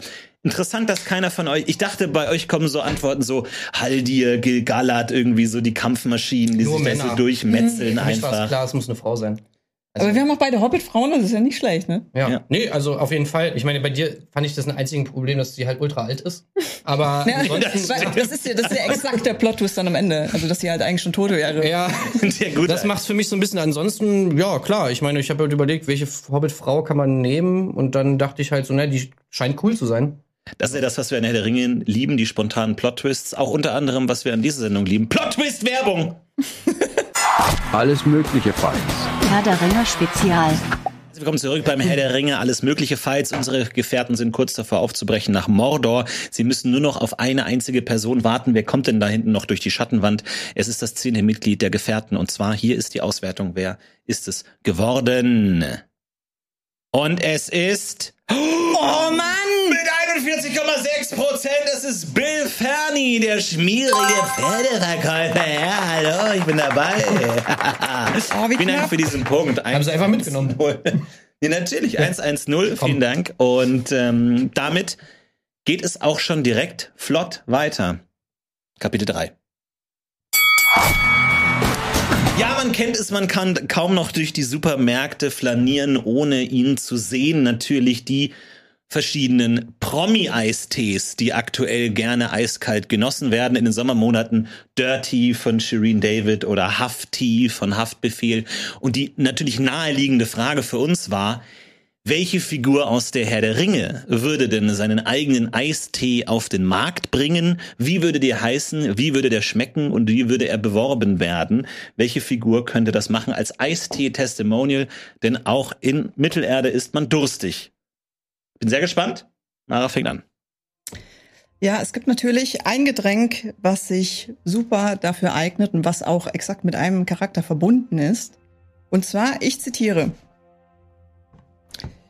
Die Wirkung begann in den Zehen, zog durch sämtliche Glieder und brachte Erfrischung und Kraft, während sie bis in die Haarspitzen hinaufstieg. Die Rede ist natürlich vom Endtrunk und deswe- deshalb ist mein Testimonial, Testimonial ähm, Baumbart, der seinen eigenen Tee rausbringt mit dem Namen NT. Natürlich mit dem Slogan könnte man denken, NT, wachse über dich hinaus. Das ist eine Art Energy Drink. Ähm, NT gut, alles gut, so in die Richtung. Natürlich Geschmack, Waldmeister, passend zu Baumbart. Und äh, ja, also es ist eine gesündere Alternative zu Energy Drinks. Natürlich ohne Zucker, ohne alles Mögliche. Und äh, bringt dich so richtig auf die Beine. NT, Baumbart. Alles klar, dann schauen wir mal, was steht bei Tim im Regal. Ja, also ich dachte im Sommer, es ist heiß und so weiter. Und wenn man jetzt einen Eistee auf den Markt bringt, man braucht, man braucht natürlich erstmal eine Eistee-Marke, die ähm, ein bisschen special ist. Ähm, weil es gibt natürlich so viel Zitronen- und Pfirsich-Eistee. So. Und das äh, eine Marke, die ein bisschen special ist, trotzdem lecker ist und natürlich auch für den Sommer top, ist Wassermelone. Das weiß ja jeder. Wassermelone ist geil. Also sowohl in purer Form, Eisform, als natürlich auch in Eisteeform. Und ähm, ja, der Wassermelonen-Eistee ähm, heißt natürlich Melon, ist ja klar. Und der wird von äh, Elrond produziert. In Bruchtal äh, hat er natürlich da einige Ressourcen, die er darauf ansetzen kann. Was natürlich bei Elrond auch super ist, er, er weiß, wie die Leute, wie das alles funktioniert. Er ist ja mehrere tausend Jahre alt.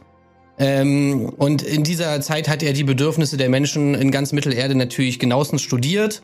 Er weiß ganz genau, was die Leute brauchen. Er ist ein Marketinggenie. Er hat sich da richtig was aufgebaut in Bruchtal. Er hat das Marketing äh, einfach am Start.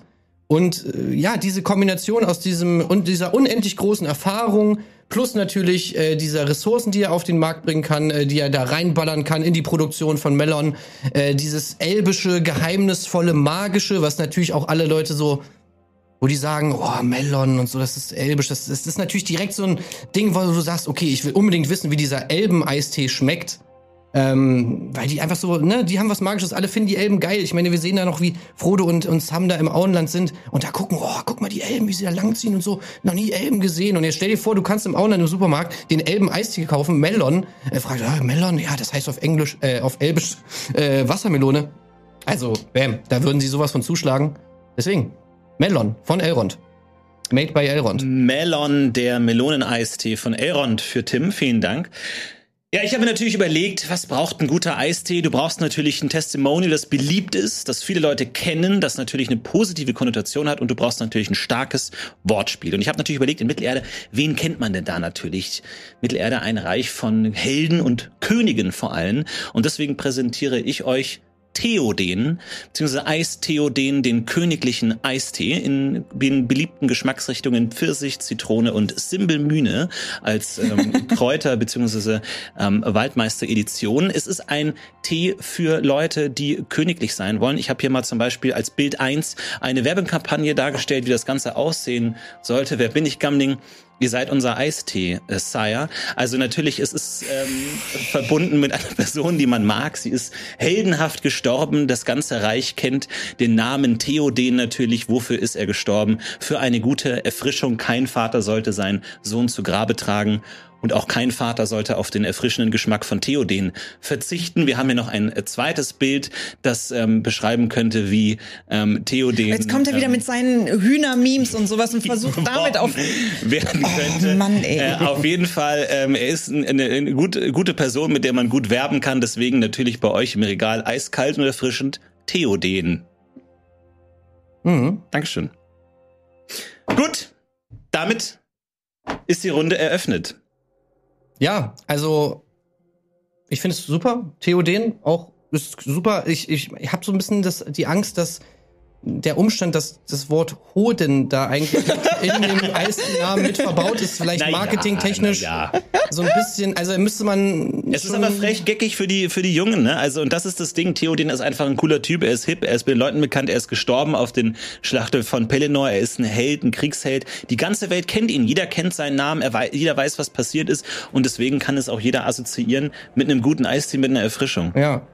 Ähm, und das zweite, was ich habe, also wie gesagt, super Pick auf jeden Fall. Wenn ich jetzt Pitch, den Pitch hören würde, Rohan ist als Quelle der Frische jetzt nicht unbedingt bekannt, sage ich jetzt mal. Also Rohan kommt natürlich darauf an, wenn wir im dritten Zeitalter sind, ist Rohan ja eher bekannt für, okay, das sind die stinkenden Pferdefürsten. Ist das so? Denn die einzige Szene in Herr der Ringe, wo mal richtig schön gebechert wird, die findet natürlich statt in Rohan, in Edoras, nach dem Sieg in Helms Klamm, wo auch äh, Gimli und Legolas sich einem Trinkduell ähm, stellen. Das heißt, die einzige Szene in Herr der Ringe, wo mal wirklich herzlich lecker getrunken wird, die sehen wir bei Rohan. Also in Rohan gibt es eine sehr breite ähm, äh, Bierkultur, Braukultur, die sogar Gimli umgeschmissen hat. Na gut, das ist ja ähnlich. Ich meine, da kommt man zusammen, da gibt's viele Kräuter. Simbelmühne wächst einzig und allein auf den Grabhügeln von Edoras. Das heißt, eine komplett exklusive Geschmacksrichtung. Und das wollen die jungen Kids ja. Wie schmeckt Simbelmühne eigentlich? Wie, wie ist das eigentlich? Wie schmeckt eigentlich königliches Blut?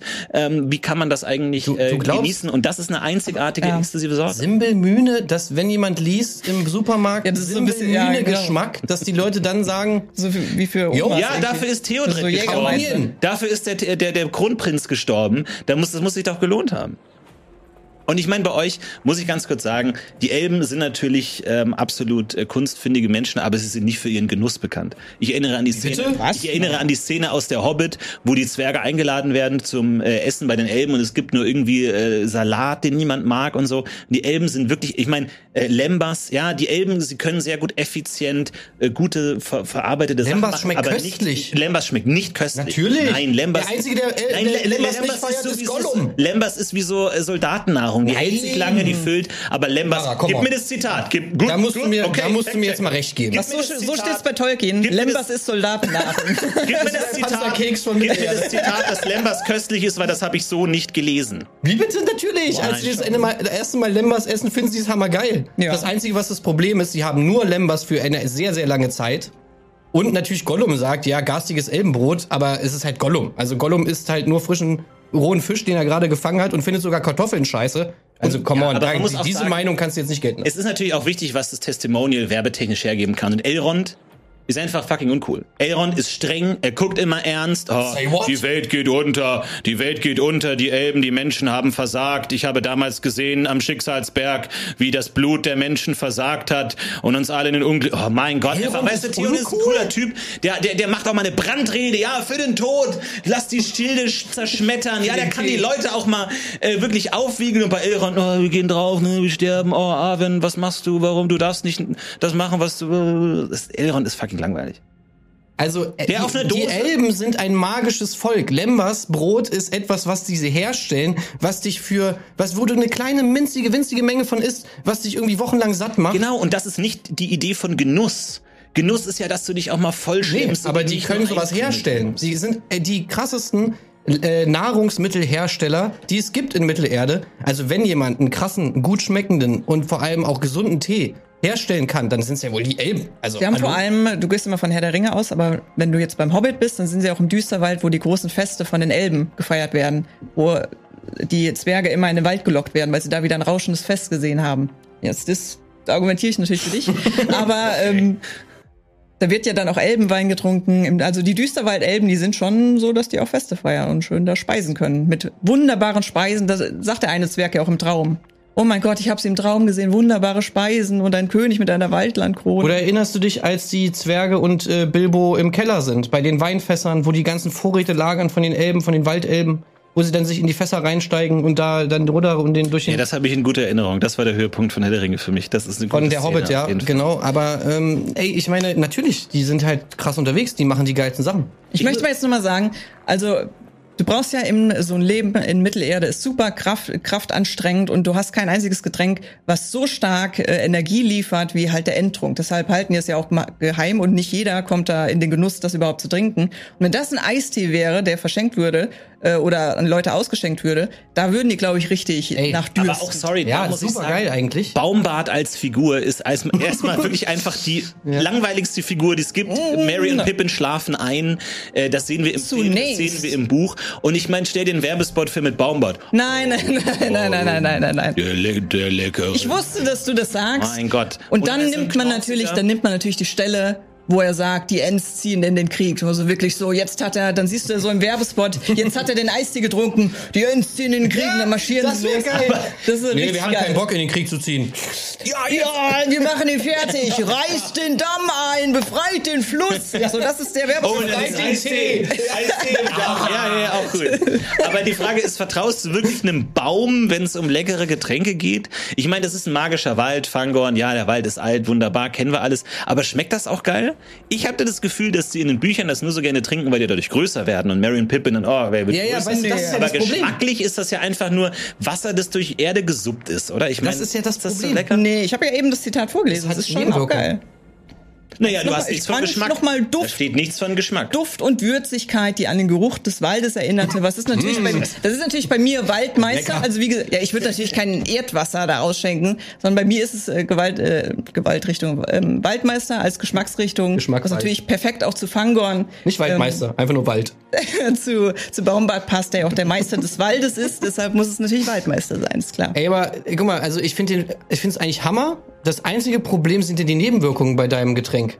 Weil ich meine, manche Leute würden wahrscheinlich sagen, so wie ich, ich bin ja der Zwergenkönig. Ich würde natürlich sofort zuschlagen, würde sagen, ja, geil, gib her. Dann bin ich vielleicht bald 1,90 groß. Aber da müssen wir kurz Aber, äh, äh, differenzieren. Es geht nicht darum, dass du jetzt dieses ähm, Wa- Wachstumswasser Nee. abfüllst. Ne? Es geht um eine komplett eigenständig, wahrscheinlich im Ausland produzierte Eistee-Marke, die hier für wenig Geld produziert wird Ist und teuer verkauft wird. Es geht nicht darum, dass du einen Zaubertrank verkaufst. Ne? Nee, wir haben das ist gesagt, kein es Zauber. Die so wachsen, wie man wächst nicht Shireen davon. David oder so, dass die Man halt einfach mit ihrem Gesicht Man macht sich werben. aber natürlich das. Bewertet es nicht, dass es ein Zaubertrank ist. Ne? Man macht sich natürlich zunutze, dass man sagt, der Slogan ist, wachse über dich hinaus. Genau, die es ist ja nicht, Assoziation wenn du da ist da. fünf Flaschen von trinkst, dann bist du fünf Meter. Das wäre ja Ja, Quatsch. die was ist, Assoziation ist das nicht der ganze USP dieses Getränks, dass es aus dieser Quelle ist, wo die da trinken?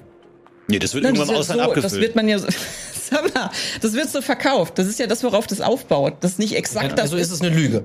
Eine es Marketinglüge. ist Werbung, meine Güte, Tim. Ich meine, Nee, das Ja, ist es ist- unzulässige es ist ja Werbung, auch wenn du sagst, das das ist hier aus dieser Quelle, wo man draus wächst und das ist gar nicht von daher, ist einfach unzulässig. Na, die War das Quelle, das verboten? ist ja auch keine Eisteequelle. Nee, wieso? Aber, also, man könnte jetzt aus dem Wasser, was da in dieser Quelle ist, sagen, so wie, keine Ahnung, äh, Quellwasser aus der Quelle XY äh, dann zu Gerolsteiner gemacht wird, könntest du jetzt sagen, hier das Wasser aus dieser Quelle, daraus ist unser Eistee. aber Leute, jetzt mal Würde bedeuten, du wächst, wenn du das trinkst. Und wenn es nicht aus dieser Quelle ist, dann was sagst du dann? Naja, also das ist äh, Eistee, der hat mit dieser Quelle überhaupt nichts zu tun, sondern er wird im Ausland produziert. Das ist der Eistee ähm, geht von ja Baumbach. Es geht um das Marketing vom Endtrunk. Es geht ja ums Marketing. Aber ich finde, du musst schon unterscheiden, bei wem würdest du jetzt am Supermarktregal eher zugreifen? Bei einem Baum, der sagt, das schmeckt lecker, oder bei einem König, der sagt, das schmeckt. Toter König, der, der sein Leben lang das beste Essen gegessen hat, das beste Bier in ganz Rohan bekommen hat, der sich auskennt der rumgekommen ist. Du kannst coole Werbespots drehen, die Leuchtfeuer von Gondor kommen, ah, braucht neuen Eistee. Du hast diese herrliche Szene am Grab. ein Eo- unbeliebter Eo- König, leider kann nur. singen im Spot. das ist eine tolle, das ist ein Familienunternehmen. Du hast Aragorn Eowyn, Eistee, okay. Du hast, ne, du hast Eowyn, du hast, die kann dann so auch das Testimonial machen im Werbespot. Du hast Theoden, das ist ein Familienbetrieb. Da hast du eine gute Stimmung direkt dabei. Ja, will man Tee von jemandem, der mit Eowyn verwandt ist? Okay, ich wusste, dass dieser Tiefschlag kommt. Eowyn mag nicht die beste Köchin sein, aber sie kocht ja auch den Eistee nicht. Ja? Ah, jetzt Das hat ja nichts damit zu tun, sondern es geht ja einfach nur darum. Und du kannst dieses herrliche rohan Ja, aber sie könnte ja, die, sie könnte ja natürlich den Werbespot einsingen. Könnte Ja, sie- das könnte sie machen, Ja. auf jeden Fall. Aber auch die, stell dir vor, die. Aber- aber das ist ja, guck mal, aber das ist Kult, das sind Memes, die sich generieren, das, das, das lieben die jungen Leute, sie klicken sie können nicht anders. Aber das ganze Standing von, von Rohan ist doch total schlecht. Die haben auf der, dem Schlachtfeld von Pelennor gekämpft, die haben gegen riesige Olifanten gewonnen, die haben quasi die Schlacht tot. gewendet. Dann ist er tot. Genau. Dann ist er tot. Der Heldentod. Und das ist nämlich das Problem, weil du hast ihn nicht, der irgendwie peinlich in irgendwelchen Talkshows rumhüpft und dann irgendwie steile politische Thesen aufstellt. der ist schon tot. Der kann die Marketingkampagne nicht sabotieren, sondern er ist einfach ein gefeierter König. Er ist ein Held. Und qua, was wird aus einem toten König in Rohan? Simbelmühne. Und genau das hast du drin im Eistee. Du kannst den Heldentum Theodens direkt Ja, man so ein Eistee, wo, wo Theoden. so Totenkraut drin ist? Was Das ist ja nur die Geschmacksrichtung, das ist ja alles synthetisch. Das ist, hat ja nichts mit tatsächlichen Kräutern zu tun. Das ist ja alles nur äh, Geschmack. Frisch von unseren Gräbern. Hm. Naja. Also ich sehe da marketingtechnisch auf jeden Fall Schwächen bei euch, einfach auch rechtlicher Natur, äh, dass ihr einfach mit irgendwas werbt, was überhaupt nichts mit diesem Getränk zu tun hat. Äh, also sorry, aber das kann das das geht ja so nicht. Bei mir ist es ein ehrlicher Eistee, der einfach so heißt wie das, was drin ist, nämlich Melon, also Melone und natürlich sprich Freund und tritt ein. Das heißt äh, Freund, ja. Das heißt, es ist was Schönes, was Nettes. Und da ist nicht irgendein Quatsch, das ist gesund, wenn du das trinkst. Äh, du kannst ganz genau wissen, okay, das, was die Elben da produzieren, da ist äh, nicht irgendein Quatsch, das wird nicht hier irgendwie im Ausland hergestellt, wo niemand weiß, was drin ist. hat er einmal nicht gesagt, das, um was draufsteht. Ich will nur Auf jeden einmal Fall nicht sagen, das, was draufsteht. Aber die regional Frage ist, es geht ja um die, den normalen Käufer, den normalen Gondor-Bürger, der einfach im Supermarkt steht. Was verbindet er mit Elrond? Irgend so ein abgehobener, arroganter Elbenkönig, der nichts gemacht Magisch, hat. geheimnisvoll, Der nichts, der nichts gemacht hat, der einfach abgehauen ist uralt. im Moment, der irgendwie rübergeht ins, ins Nirgendmeer, whatever, irgendwie Fantasy-Quatsch, der irgendwie nicht dabei war, wohingegen Theoden, wohingegen Theoden hat gekämpft, hat sein Heer angeführt, Brandrede, Schilde zerschmettert, Elrond hat kein Heer angeführt. heldenhaft gekämpft. Ja, damals vor Moment. 10.000 Hat Elrond Jahren. nicht gemacht. Das weiß doch der alte normale Gondor-Bürger nicht mehr. Okay. Das weiß er doch Okay, nicht mehr. okay. Aber jetzt gerade auf den Pelennor-Feldern, da ist der Leichengeruch noch frisch und da kann man herrlichen Theoden genießen. Ja, genau wie der Tee riecht es da. Gut, dann bin ich mal sehr gespannt, was ihr euch ähm, an die verwöhnten Lippen führt, welchen Eistee ihr kauft im Supermarkt. Für wen gibt's die 1,39 Euro? Entweder für den köstlichen Ent-Tee von Mara, den Melon-Tee von Tim oder den Theoden mit zwei Theoden äh, von Florentin. Ich bin sehr gespannt auf eure ähm, Erwartungen. Tim, du kennst dich gut aus mit Promis. Diese Eistees floppen in der Regel, oder? Naja, es gab jetzt ja wirklich den großen Skandal, dass äh, dieser Umsatz von diesen Eistees äh, so gut wie allen, glaube ich, außer Dirty so mega krass zurückgegangen ist. Äh, nachdem es ja diesen unglaublichen Hype gab damals, wo dann alle angefangen haben, okay, wir brauchen auch einen Eistee und sich alle so ultra krass verkauft haben, äh, gab es jetzt sozusagen die Eistee-Krise. Okay, ja, das Tief. Und äh, nur die nur die besten, ähm, also unter anderem Dirty und natürlich Melon, würden daraus als Sieger hervorgehen. ja. Okay. Aber sind die alle mit oder ohne Kohlensäure oder beides? Kohlensäure, nee, nee, nee. Oder so. Bubble-Zeug? Ist das nicht mehr Kohlensäure? Nee. Es gibt ja Sparkling Ice Tea natürlich ähm, von, nee, von einer Marke, die Aber wir das jetzt nicht erwähnen werden. Nee, du, die- Eistee muss einfach runterrinnen. Dann gibt's natürlich Eistee jetzt auch mit Alkohol. Ne? Also auch Dirty mit Alkohol so ein bisschen. Ach so, so. okay, Gibt's auch, verstehe. ja. Stimmt, da war immer so ein bisschen, ganz kleines bisschen Nee, Alkohol immer nicht. Drin, ne? Also der normale Dirty ohne, aber es gibt ja dann noch den. Ich meine, die ganze, sowieso die ganze Zeit Marken, also. Okay, gut, egal. interessant. Es gibt ganz viele Eistees, unter denen man wählen kann. Von welchem Eistee macht ihr euch eine frische kalte Dose auf? Ihr habt entschieden und ich bin sehr gespannt, wessen Eistee hier nicht floppt und wer hier in Mittelerde das neue Eistee-Imperium aufbaut. Und wir sehen, es ist Baumbarts NT für Mara. Herzlichen Glückwunsch. Ente gut, alles gut. Danke. Und damit ein fantastisch ausgeglichener Punktestand nach drei Runden. Es steht eins zu eins zu eins. Das heißt, diese Ausgabe Alles Mögliche Fights Herr der Ringe Spezial wird entschieden in Runde Nummer vier.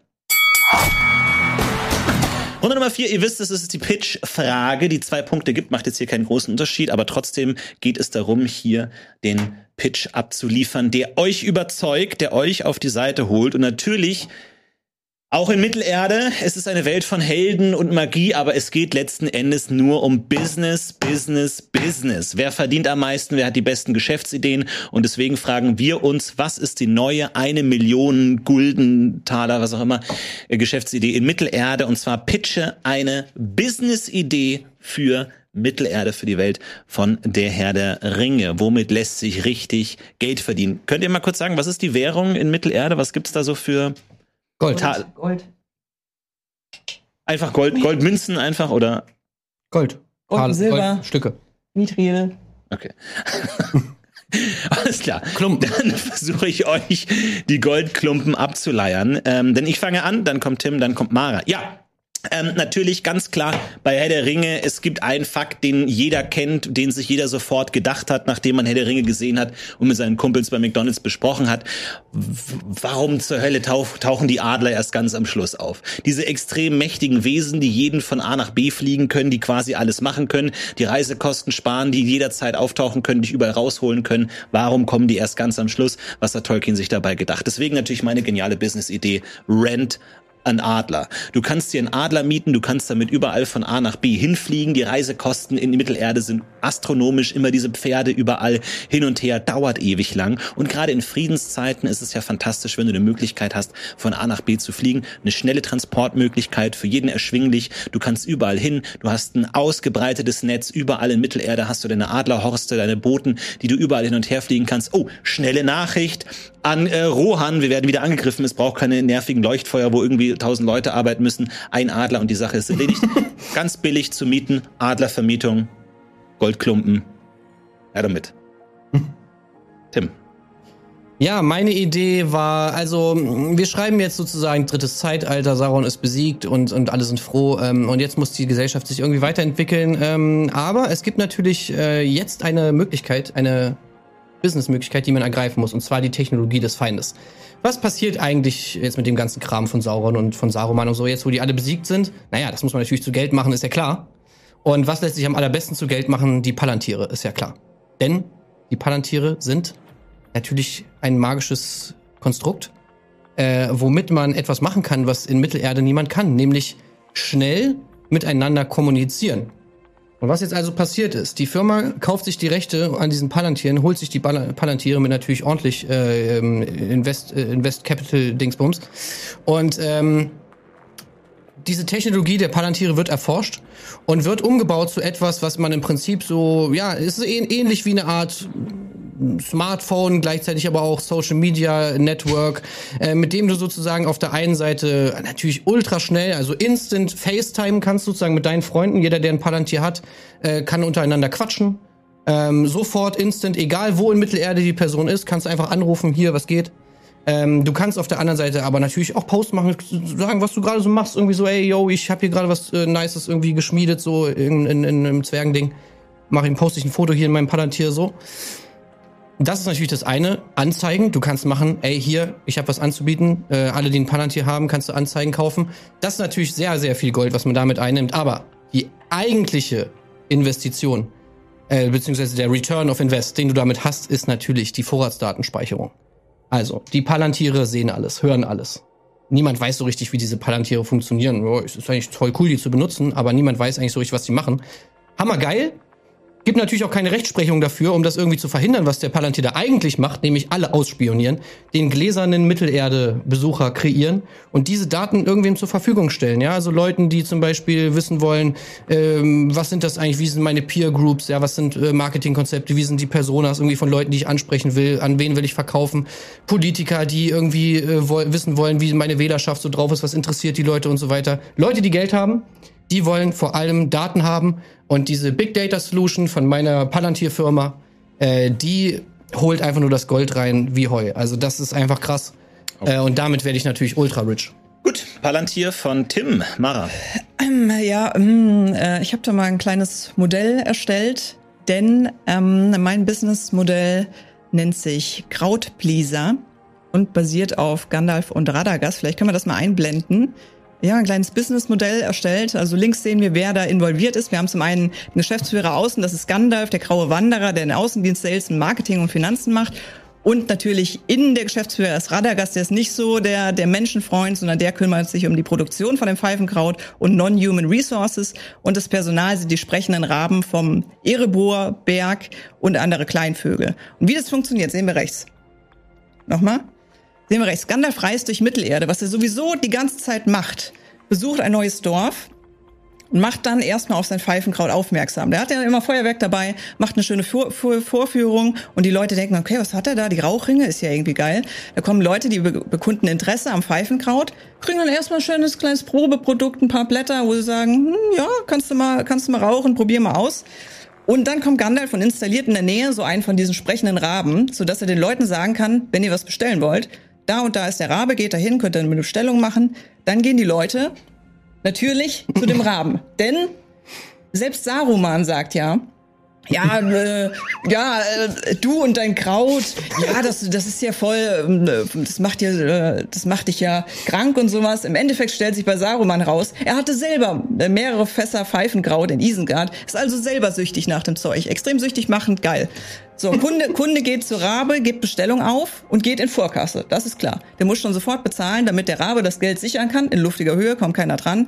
Rabe schickt dann wiederum Botenvogel zu Radagast, welcher die Pflanzen da schon, schon züchtet und zusammenstellt. Und Radagast als Natur- und Tierzauberer kann natürlich ein anderes Tier äh, dann ausliefern lassen, je nachdem wie groß die Bestellung ist, größeres oder kleineres Tier. Und dadurch, dass Gandalf sowieso die ganze Zeit durch die Gegend reist, kommt er natürlich irgendwann wieder an Dörfern vorbei, wo er schon mal war. Da kann er dann das Rabengeld einsammeln, kann mit den Kunden reden, seid ihr noch, Das seid ihr noch zufrieden? und das ist, das Gute ist, Radagast und Gandalf sind Istari, sind Maya, das heißt, sie sind unsterblich. Das heißt, sie können quasi das bis in alle Ewigkeit machen. Infinite Money Hack, für mich meine Milliardärsidee, Krautpleaser, kauft ein. Dankeschön. Wow, sehr schön. Sehr gut ausgearbeitet auf jeden Fall. Guter Business Case. Mein Kredit hast du auf jeden Fall. Kann man investieren? Äh, Siehe. Gulden äh, sind da. Okay, interessant. Dann bin ich gespannt, was ihr sagt.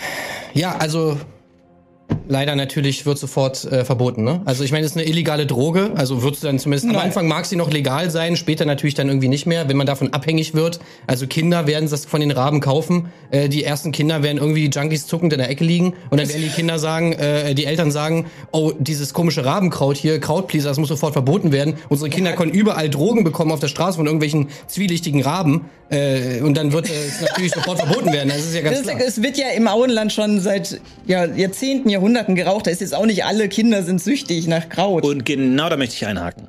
Okay. Pfeifenkraut ist bereits ein Produkt, das in Mittelerde überall verfügbar ist. Wir sehen überall Leute rauchen. Wir sehen es natürlich bei den Hobbits. Wir sehen es in ähm, Edoras, wo ähm, Aragorn Nicht das auch mal raucht. Auf jeden Fall. Das heißt, es ist ein Produkt, das schon überall erhalten ist. Und wenn ich die Wahl habe zwischen meinem lokalen Dealer oder irgendeinem Raben, der mir irgendwas anschwatzen will, das ist das Problem. Du gehst hier in einen Markt, der einfach schon gesättigt ist. Das ist ein Kulturprodukt, das einfach seit Jahrhunderten angebaut wird. Jeder hat seine Marke, jeder hat seine, seine gängigen Marken und da kommst du einfach schwer rein. Nein, Saruman sagt ja explizit, das Kraut aus dem Südviertel, das ist einfach das Beste, was es gibt. Du kannst anderes Kraut natürlich überall rauchen, das ist klar, aber es gibt bestimmte Sorten, die sind besonders beliebt, die sind sehr schwer zu bekommen. Und natürlich Radagast als Natur- und Tierzauberer, der kann selbstverständlich auch neue Sorten herstellen, das ist ja klar. Kann da eine eigene geile Marke machen, die noch besser ist als alle anderen. Was ist denn besser?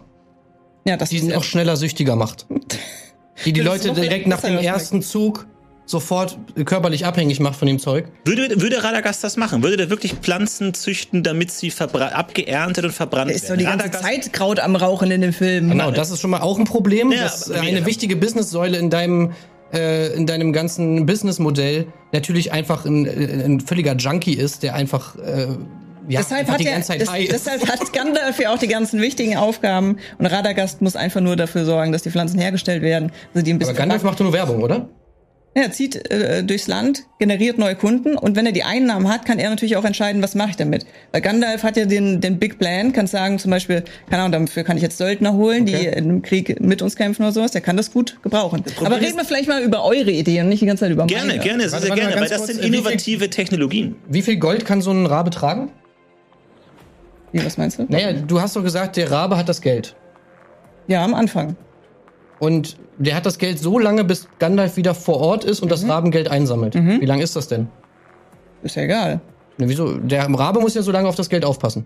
Ja, da kann es zum Beispiel irgendwo am Berg in luftiger Höhe, wo niemand sonst hinkommt, versteifen. Deswegen meine ich, wie viel kann denn so ein Rabe tragen an Gold? Bezogen auf die Tragkraft schafft so ein Rabe je nach Art um die 1,5 Kilogramm. er kann ja auch mehrfach. Okay, wie viel ist ein wiegen. 1,5 Kilogramm Gold In wert? Gold? Das ist viel. Hunderte Euro? Hunderte Euro. Das ist schon viel. Okay, naja, sagen wir mal, es sind 500 Euro. Ja. Jetzt nimmt der Rabe also diese 500 Euro, fliegt damit auf diesen Berg. Wie lange dauert das denn, bis der Rabe oben an diesem Berg angekommen ist, je nach Location? Also, weißt du, das Problem ist natürlich einfach, wie viel Geld kannst du denn damit verdienen?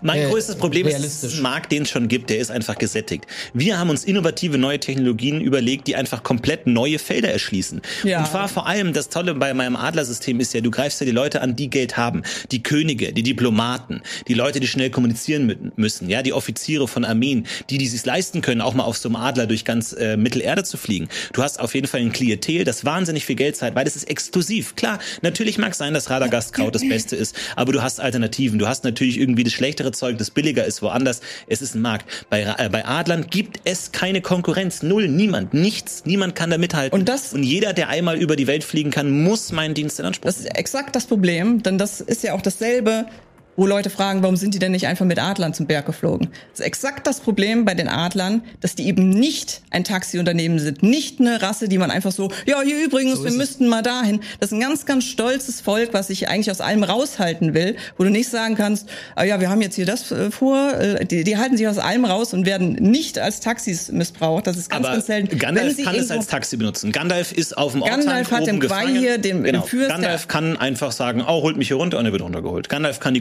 kontrollieren und das kann man ja auch machen. Wenn Nee, du einfach sagst, du hast zwei Istari bei dir im Mitarbeiterstab, dann kann ich auch sagen, ich habe Gandalf, der organisiert das, ah, flieg bitte dahin, Motte, hier links, rechts und dann sagen wir aber auch einfach, okay, gut, äh, dann wie wär's denn damit, dann paart euch doch bitte und ähm, macht mehr, macht mehr Adler, die ich dann einnehmen kann. Du kannst das züchten, du kannst auch natürlich in Friedenszeiten die Die, haben. Könige, Fürsten und Vasallen und so. Ja, aber da das wird ist es doch doch nicht nur nichts. drei Stück geben. Auch die brauchen Geld. Die brauchen Geld und so kann man sind natürlich. Tausende von Win-Win-Situation- Jahre alt. Ist brauchen die jetzt- Geld? Nee. Die Adler. Für einen, für einen guten Horst? kaufen die sich. Für einen guten Adler, Horst, für, für, Horst24.de. für gutes Kraut, für gutes Kraut, für gute äh, Ernährung. Jeder braucht Ja. Geld. Das ist natürlich das. Nee, das da muss Ich möchte noch natürlich einmal sagen, die haben Gandalf, die haben Gandalf geholfen, weil er den einmal äh, auch geholfen hat, den Flügel geheilt hat und so. Deswegen hat, war da noch so eine Rechnung offen. Aber normalerweise kannst du nicht einfach sagen, ja hier übrigens, äh, ich muss mal wieder hier runter. Ja hier übrigens, ich müsste mal von A nach B geflogen werden. Das machen die nicht. Also, guck mal, das Ding ist ja allein schon mal, du hast eine Fluglinie gepitcht. So, Ja. jeder weiß, wenn du richtig schnell, wenn du richtig schnell Geld verbrennen willst, dann kauf dir eine Fluglinie. Das ist ja wohl bekannt. Also im Prinzip, wenn du mir jetzt sagst, ey, ich werde reich mit Air Berlin.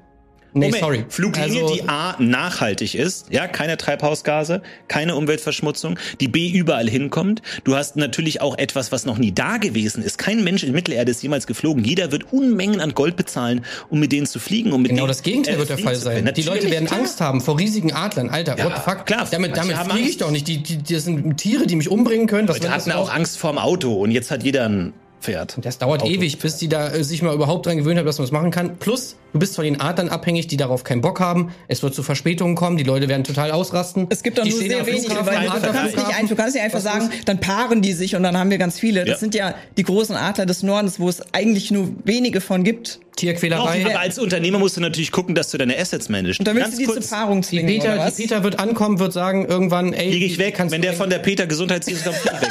Ja, Kein fliegst du weg, aber er die Leute finden. werden, äh, das werden, die werden demonstrieren und so, die Leute, das gibt schlechtes, äh, schlechtes Marketing und so weiter. Lass mich kurz noch was zu Ähm, Palantieren Was sagen. bei dir übrigens auch der Fall ist, weil auch du, das, dein Businessmodell basiert auch auf Tierquälerei, muss man ja auch mal ganz ehrlich sagen. Tierzucht. Schwierig. Raben sind auch ein stolzes Volk, die nicht alles machen, Schwierig. was du willst. Du musst halt ein bisschen nachhelfen. Die Bisschen machen Krümel ständig hier, Botengänge. da. Wenn du in den Hobbit guckst, die sprechenden Raben, die sind ständig da als Boten unterwegs. Und die bekommen natürlich, wir haben einen Radagast im Team, bevorzugte medizinische Betreuung und kostenloses Futter und alles mögliche. Wenn ein Natur- und Tierzauberer dabei ist, Ist ein ist geil. Kostenpunkt. Ist ein Kostenpunkt. Aber du brauchst sehr viele Raben, sehr viel Futter. Will kurz was zu den Palantir sagen. Das Problem an deinem Geschäftsmodell ist, dass es einfach nur sieben Stück gibt. Das heißt, Ja, ein weniger Social mittlerweile. Media Netzwerk mit sieben Nein, Teilnehmern. nein, nein, nein. Das wird erforscht das- und die Technologie wird natürlich äh, dann äh, verbreitet. Das Im sind Unterschied zu den uralte Raben. Relikte, die von extrem mächtigen Handwerkern vor Äonen mal ja, du hergestellt es wurden. Die erforschen, nicht worauf die einfach so bestehen, woraus die nebenbei. bestehen, wie das funktioniert, natürlich, klar. Da, da verschuldest du dich. Da Und machst du, das sie- ist, das wird nie wieder, kriegst du das Geld rein, das du reinstecken In musst. Resource and Development, ganz normales Invest, was du bei so einem äh, Business Von Case hast. uralter, jahrtausendealter Technologie. Die Raben sind ab heute verfügbar. Die Sind die. Raben sind Bock, gar nicht verfügbar. Die, Plus die Adler, auch die Raben. die Adler haben Bock und haben Äh, Zeit. die Radler, äh, die Radler, die Adler sind natürlich nicht verfügbar, weil sie erstens keinen Bock haben. Zweitens, auch da ist es natürlich so, dass sie begrenzt sind und das mit dem Paaren, also come on, das ist natürlich Quatsch, äh, dass du jetzt die Raben, die Adlerzucht da erstmal jetzt äh, an den Start bringst. Also auch, Billiger als irgendwelche uralten Artefakte nach. wieso? Wer sagt das denn? Weil das ein, weil, wenn das jeder machen könnte, gäbe es mehr als sieben. Das ist doch jetzt schon in der Welt. Jeder, der ein äh, Palantir sagt, oh, ein zweiter wäre auch geil fürs Schlafzimmer. Warum macht das jetzt hat nicht schon Denethor? Palantiere. Warum macht das nicht jetzt schon Saruman? Leute- Saruman ist einer der Nee, mächtigsten Magier der Welt und der kann auch nicht einfach so mal ein Palantir Ja, herstellen. er der will ja nur auch, einen. er hat ja schon einen. Alle die Leute, die Palantiere haben, wollen ja nicht, dass andere Leute die haben, weil es ein exklusives, für sie bestimmtes Mittel der Kommunikation ist. Und äh, Saruman sagt ja zum Beispiel selber auch, ey, diesen Palantir, der ist mega krass, das müssen wir nutzen. Diese Technologie. Ja, aber das heißt, exakt- er hat schon verstanden. Exakt da würde ich auch einsteigen, denn Denethor hat natürlich auch einen in Minas Tirith. Und Denethor hat da reingeguckt und ist langsam dem Wahnsinn verfallen, weil das Problem an Palantiri ist, dass du nicht wirklich weißt, was ist Wirklichkeit, was ist Trugbild. Man weiß erstens nicht, wer da noch zuguckt und zweitens kann das dir auch Dinge zeigen, Darum geht's. die vielleicht aber auch nicht so passieren. Das heißt, du schickst Nachrichten an jemanden, du weißt überhaupt nicht, sind die jetzt angekommen? Ist das, was ich sehe, eine echte Nachricht oder ist, kommt das aus dem äh, Palantir? Kommt dir oder das bekannt vor? Drehst komplett durch. Und es ist Du einfach eine fucking gerade ein. Social Media Network. Ja, es ist eine Dystopie, die du pitcht. Es gibt auch eine Firma, die Palantir heißt und Leute Richtig. ausspäht. Du kannst dir- kannst dir mal überlegen, warum. Und das willst du nicht haben. Ja, das und weißt du, wer, weißt du, wer, äh, wer da mitmacht? Nordrhein-Westfalen. Nordrhein-Westfalen. Ach so. Nordrhein-Westfalen sagt, ey, hammergeile Idee. Da, da, da sagen wir sofort, da sind wir am Start. Dann, äh, und hier, die Bundesregierung wollte auch eins haben, Alter. Die wollten direkt sagen, hier, Alter, Hammer, da sind wir am Start. Sind das, die wir machen. Kronzeugen, die du wirklich So. willst? Nee, ey, die Leute, das sind die. Leute, die das Geld haben, Leute, Alter. Wir wollen jetzt hier Geld verdienen, okay? Wir reden jetzt hier, wie man richtig die Kohle macht. Und äh, dann natürlich die Bundesregierung von Deutschland, ultrareiches Land, sagt, das finden wir gut, da payen wir mal richtig rein, dann ist das natürlich für mich ultra geil. Also, sorry, Also, das ist einfach Ja, das, Geld, das meiste Geld hat man schon immer mit Drogen gemacht. Das weiß man. Drogenbarone sind super reich. Die, Und deswegen gibt's Ach, auch jetzt schon sind es auf einmal doch die das wieder Geld machen. Ja. wenn du es so nennen Eben willst. brauchst noch gesundes Pfeifenkraut. Und ich denke mir, Nee, warum gesund mit Palantieren die Welt nur sehen können wenn du sie mit den Adlern auch fühlen kannst. Flieg an den Ort, den du sehen willst. Schau nicht nur zu, sondern sei dabei. Wieso, Mit wenn, Adler. Wenn du jetzt, guck mal, du sitzt jetzt äh, zu Hause bei dir. So, du willst irgendwie einem Verwandten irgendwie was sagen. Du fliegst doch nicht dahin. Du sagst doch jetzt nicht. Nee, ich will aber auch keinem Verwandten äh, was sagen. Mensch, ich will übers Meer Nee, nee, fliegen. mal. ich will hier Doch. in Numenor sehen. Ich will hier Valinor sehen. Und dann sagst du, ist ja geil. beides nicht am da. Wochenende, ja. Du willst am deiner Wochenende Oma zum fliegen wir nach Geburtstag Valinor. Du willst deiner Oma zum Geburtstag gratulieren. Da fliegst du doch nicht zu deiner Oma hin. Da gehst du kurz an deinen Palantir, sagst, ey So, Oma, guter Punkt. Äh, Ich habe guck mal auch- hier. Ja, du, stopp, äh, ich hab alles Gute zum Geburtstag, äh, mach's gut, äh, wir sehen uns bald, tschüss. Tim, ich muss sagen, ich habe auch am Anfang nachgedacht, äh, Palantiri, habe es dann aber nicht genommen, weil ich dachte, in der mittelalterlichen Welt, das ist, das ist, die ist ja nicht so global wie heutzutage, da bleibt man eigentlich so unter sich in seinen Dörfern. Weil ich habe überlegt, womit würde man, also mit wem würde man reden wollen, wenn man jetzt so, so ein normaler Bauer aus dem Auenland ist? Da hat man doch keine Kontakte als nur im Auenland. Nee, und da das ist kannst eher du das ja Problem. Weil du musst erst Leuten zum Geburtstag gratulieren, wenn es die Technologie gibt. Wenn deine Oma einfach 200 Kilometer weit weg wohnt, dann erwartet die gar nicht, dass was passiert. Erst wenn du die Palantiere hast, dann ist diese ganze Druck, ah, warum schreibt er nicht zurück? Schreibt erst nach zwei Tagen, Leuchtfeuer, oh, da kommt nichts. Das ist einfach nervig. Das Selbst ist einfach eine Auenland. Dystopie, es ist schrecklich. Selbst Muss im Auenland. Leute. Wie lange brauchen Mary, Pippin und Frodo, bis sie bei Marys zu Hause sind? Im Buch? Wie lange brauchen die dann? Tage? Mehrere Tage. ja. Also Nicht selbst mit einem im Adler. Auenland. Selbst im Auenland ist natürlich, wenn du hier in, in, in Dings, wo Mary da wohnt, wenn du da mal kurz irgendwie äh, was du sagen Kriegloch? willst. Irgendwie so, ja, Kriegloch, meinetwegen, wie auch immer, wie auch immer das heißt. Und dich verabreden willst zum, zum Fest, ey, wann seid ihr da? Irgendwie kommt ihr 18 Uhr, seid, kommen wir an. Dann sprichst du natürlich kurz in deinen Palantir. Wenn du irgendwie äh, im Wald, äh, Bilbo und Frodo, äh, Frodo und Sam im Wald sind, die Elben sehen. Digga, dann machen die ein Selfie mit ihrem Palantir. Sagen so, ey, Also Leute, jeder- guck mal, hier die Elben, richtig? Alter, wir haben sie gesehen. Jeder Alter, hätte mal, ein, der jeder hätte einen. Adler gebucht. Jeder, jeder, hätte, jeder hätte so ein kleines oder wie stellst du dir das vor? Oder es gibt einen, wo man, den man mieten kann oder jeder hätte eins? Es gibt natürlich unterschiedliche Funktionen. Es gibt halt so iPhone-Style, halt so mega auf edelmäßig gemacht. Es gibt natürlich auch äh, kleine Palantiere, so mit denen nur die eingeschränkte Funktion Also haben. quasi so jeder weiter. könnte mithören. Einfacher in der Herstellung auch sind und so. Es gibt diverse Sachen. Aber was sie alle können, ist jeden ausspionieren und natürlich Daten sammeln. Leute, die sammeln die ganze Zeit Daten, gucken alles, hören alles an, gucken alles an, speichern das alles ab und du kannst darauf zugreifen und so weiter. Und das Ja, natürlich dann, dann, hätte, verkaufen. dann, hätte, dann hätte doch Sauron direkt am Anfang quasi schon die Hobbits aufgedeckt, wenn er gesehen hat, hey yo, ich habe hier einen Ring, wo soll ich denn den haben hin? die, hat, haben, hat Auenland ein Palantir? Nein. Aber wenn, wenn quasi die Technologie da wäre. Ja. Die wäre erst danach da, oder wie? Ich sag ja, klar, die Palantiere sind natürlich im Besitz von Sauron, deswegen gucken ja auch Leute, die da reingucken, werden von Sauron natürlich, denen wird irgendwelche äh, gruselige Scheiße gezeigt, klar. Sauron ist weg. So, was es wir gibt ja immer noch gruselige Leute. meine, wir die haben jetzt einen Mark Zuckerberg, Das der ist- die das Dinger ist wie, besitzt. Das ist wie Chatroulette. Du hast, da- du hast da so ein äh, Palant, äh, Palantir und da kann halt ständig irgendwie so ein nackter Hobbit auftauchen. Nein, du hast Freundescodes, da wirst du natürlich erstmal zugelassen, du hast äh, Privacy-Einstellungen, kannst sagen, hier, der darf mir einen Freundescode schicken, der nicht und so weiter. Leute, ihr wisst doch, wie das ganze Ding funktioniert. Ihr wisst doch, wie die ganzen Social Media Networks funktionieren. Aber in Mittelerde gibt's sowas halt noch nicht. Und das wollen wir auch nicht deshalb- haben. Was wir wollen, ist einfach mal ganz kurz Szenerie. Bilbos Geburtstag. Sag mal, wo ist eigentlich Sackheim, Beutlin? Plötzlich hört man. Oh, was ist das denn? Und ein Adler kommt vom Rücken, Sackheim Beutlin spricht, äh, kommt runter und sagt, was geht ab, Hobbits? Der coolste Auftritt aller Zeiten, weil der Typ sich natürlich einen Adler gemietet hat, wie es ihr auch tun sollt. Naja, wahrscheinlich würden sie eher alle Bänke umschmeißen, so, so wie sie reagiert haben bei dem Drachen. Was kommt denn da? Irgendwas Großes fliegt und alle fangen an zu schreien, rennen los. Das war wie der man sich Riesenhit auf der Party. Weißt du, wie man sich deinen Adler mietet? Per App. Über ein Palantir. Hat- Geil. Okay. Und weißt du, wer trotzdem mehr Geld verdient? Ja, du, natürlich. Der mit dem Palantir. Gut, okay, wir haben äh, viele interessante Vorschläge gehört. Jetzt habt ihr die Frage, wem von uns gebt ihr eure 100 Golden, Gulden Startkapital? Wessen Idee soll umgesetzt werden? Wo erwartet ihr euch am meisten Rendite und Profit? Jetzt könnt ihr abstimmen mit Ausrufezeichen AMF und mittlerweile habt ihr es wahrscheinlich verstanden.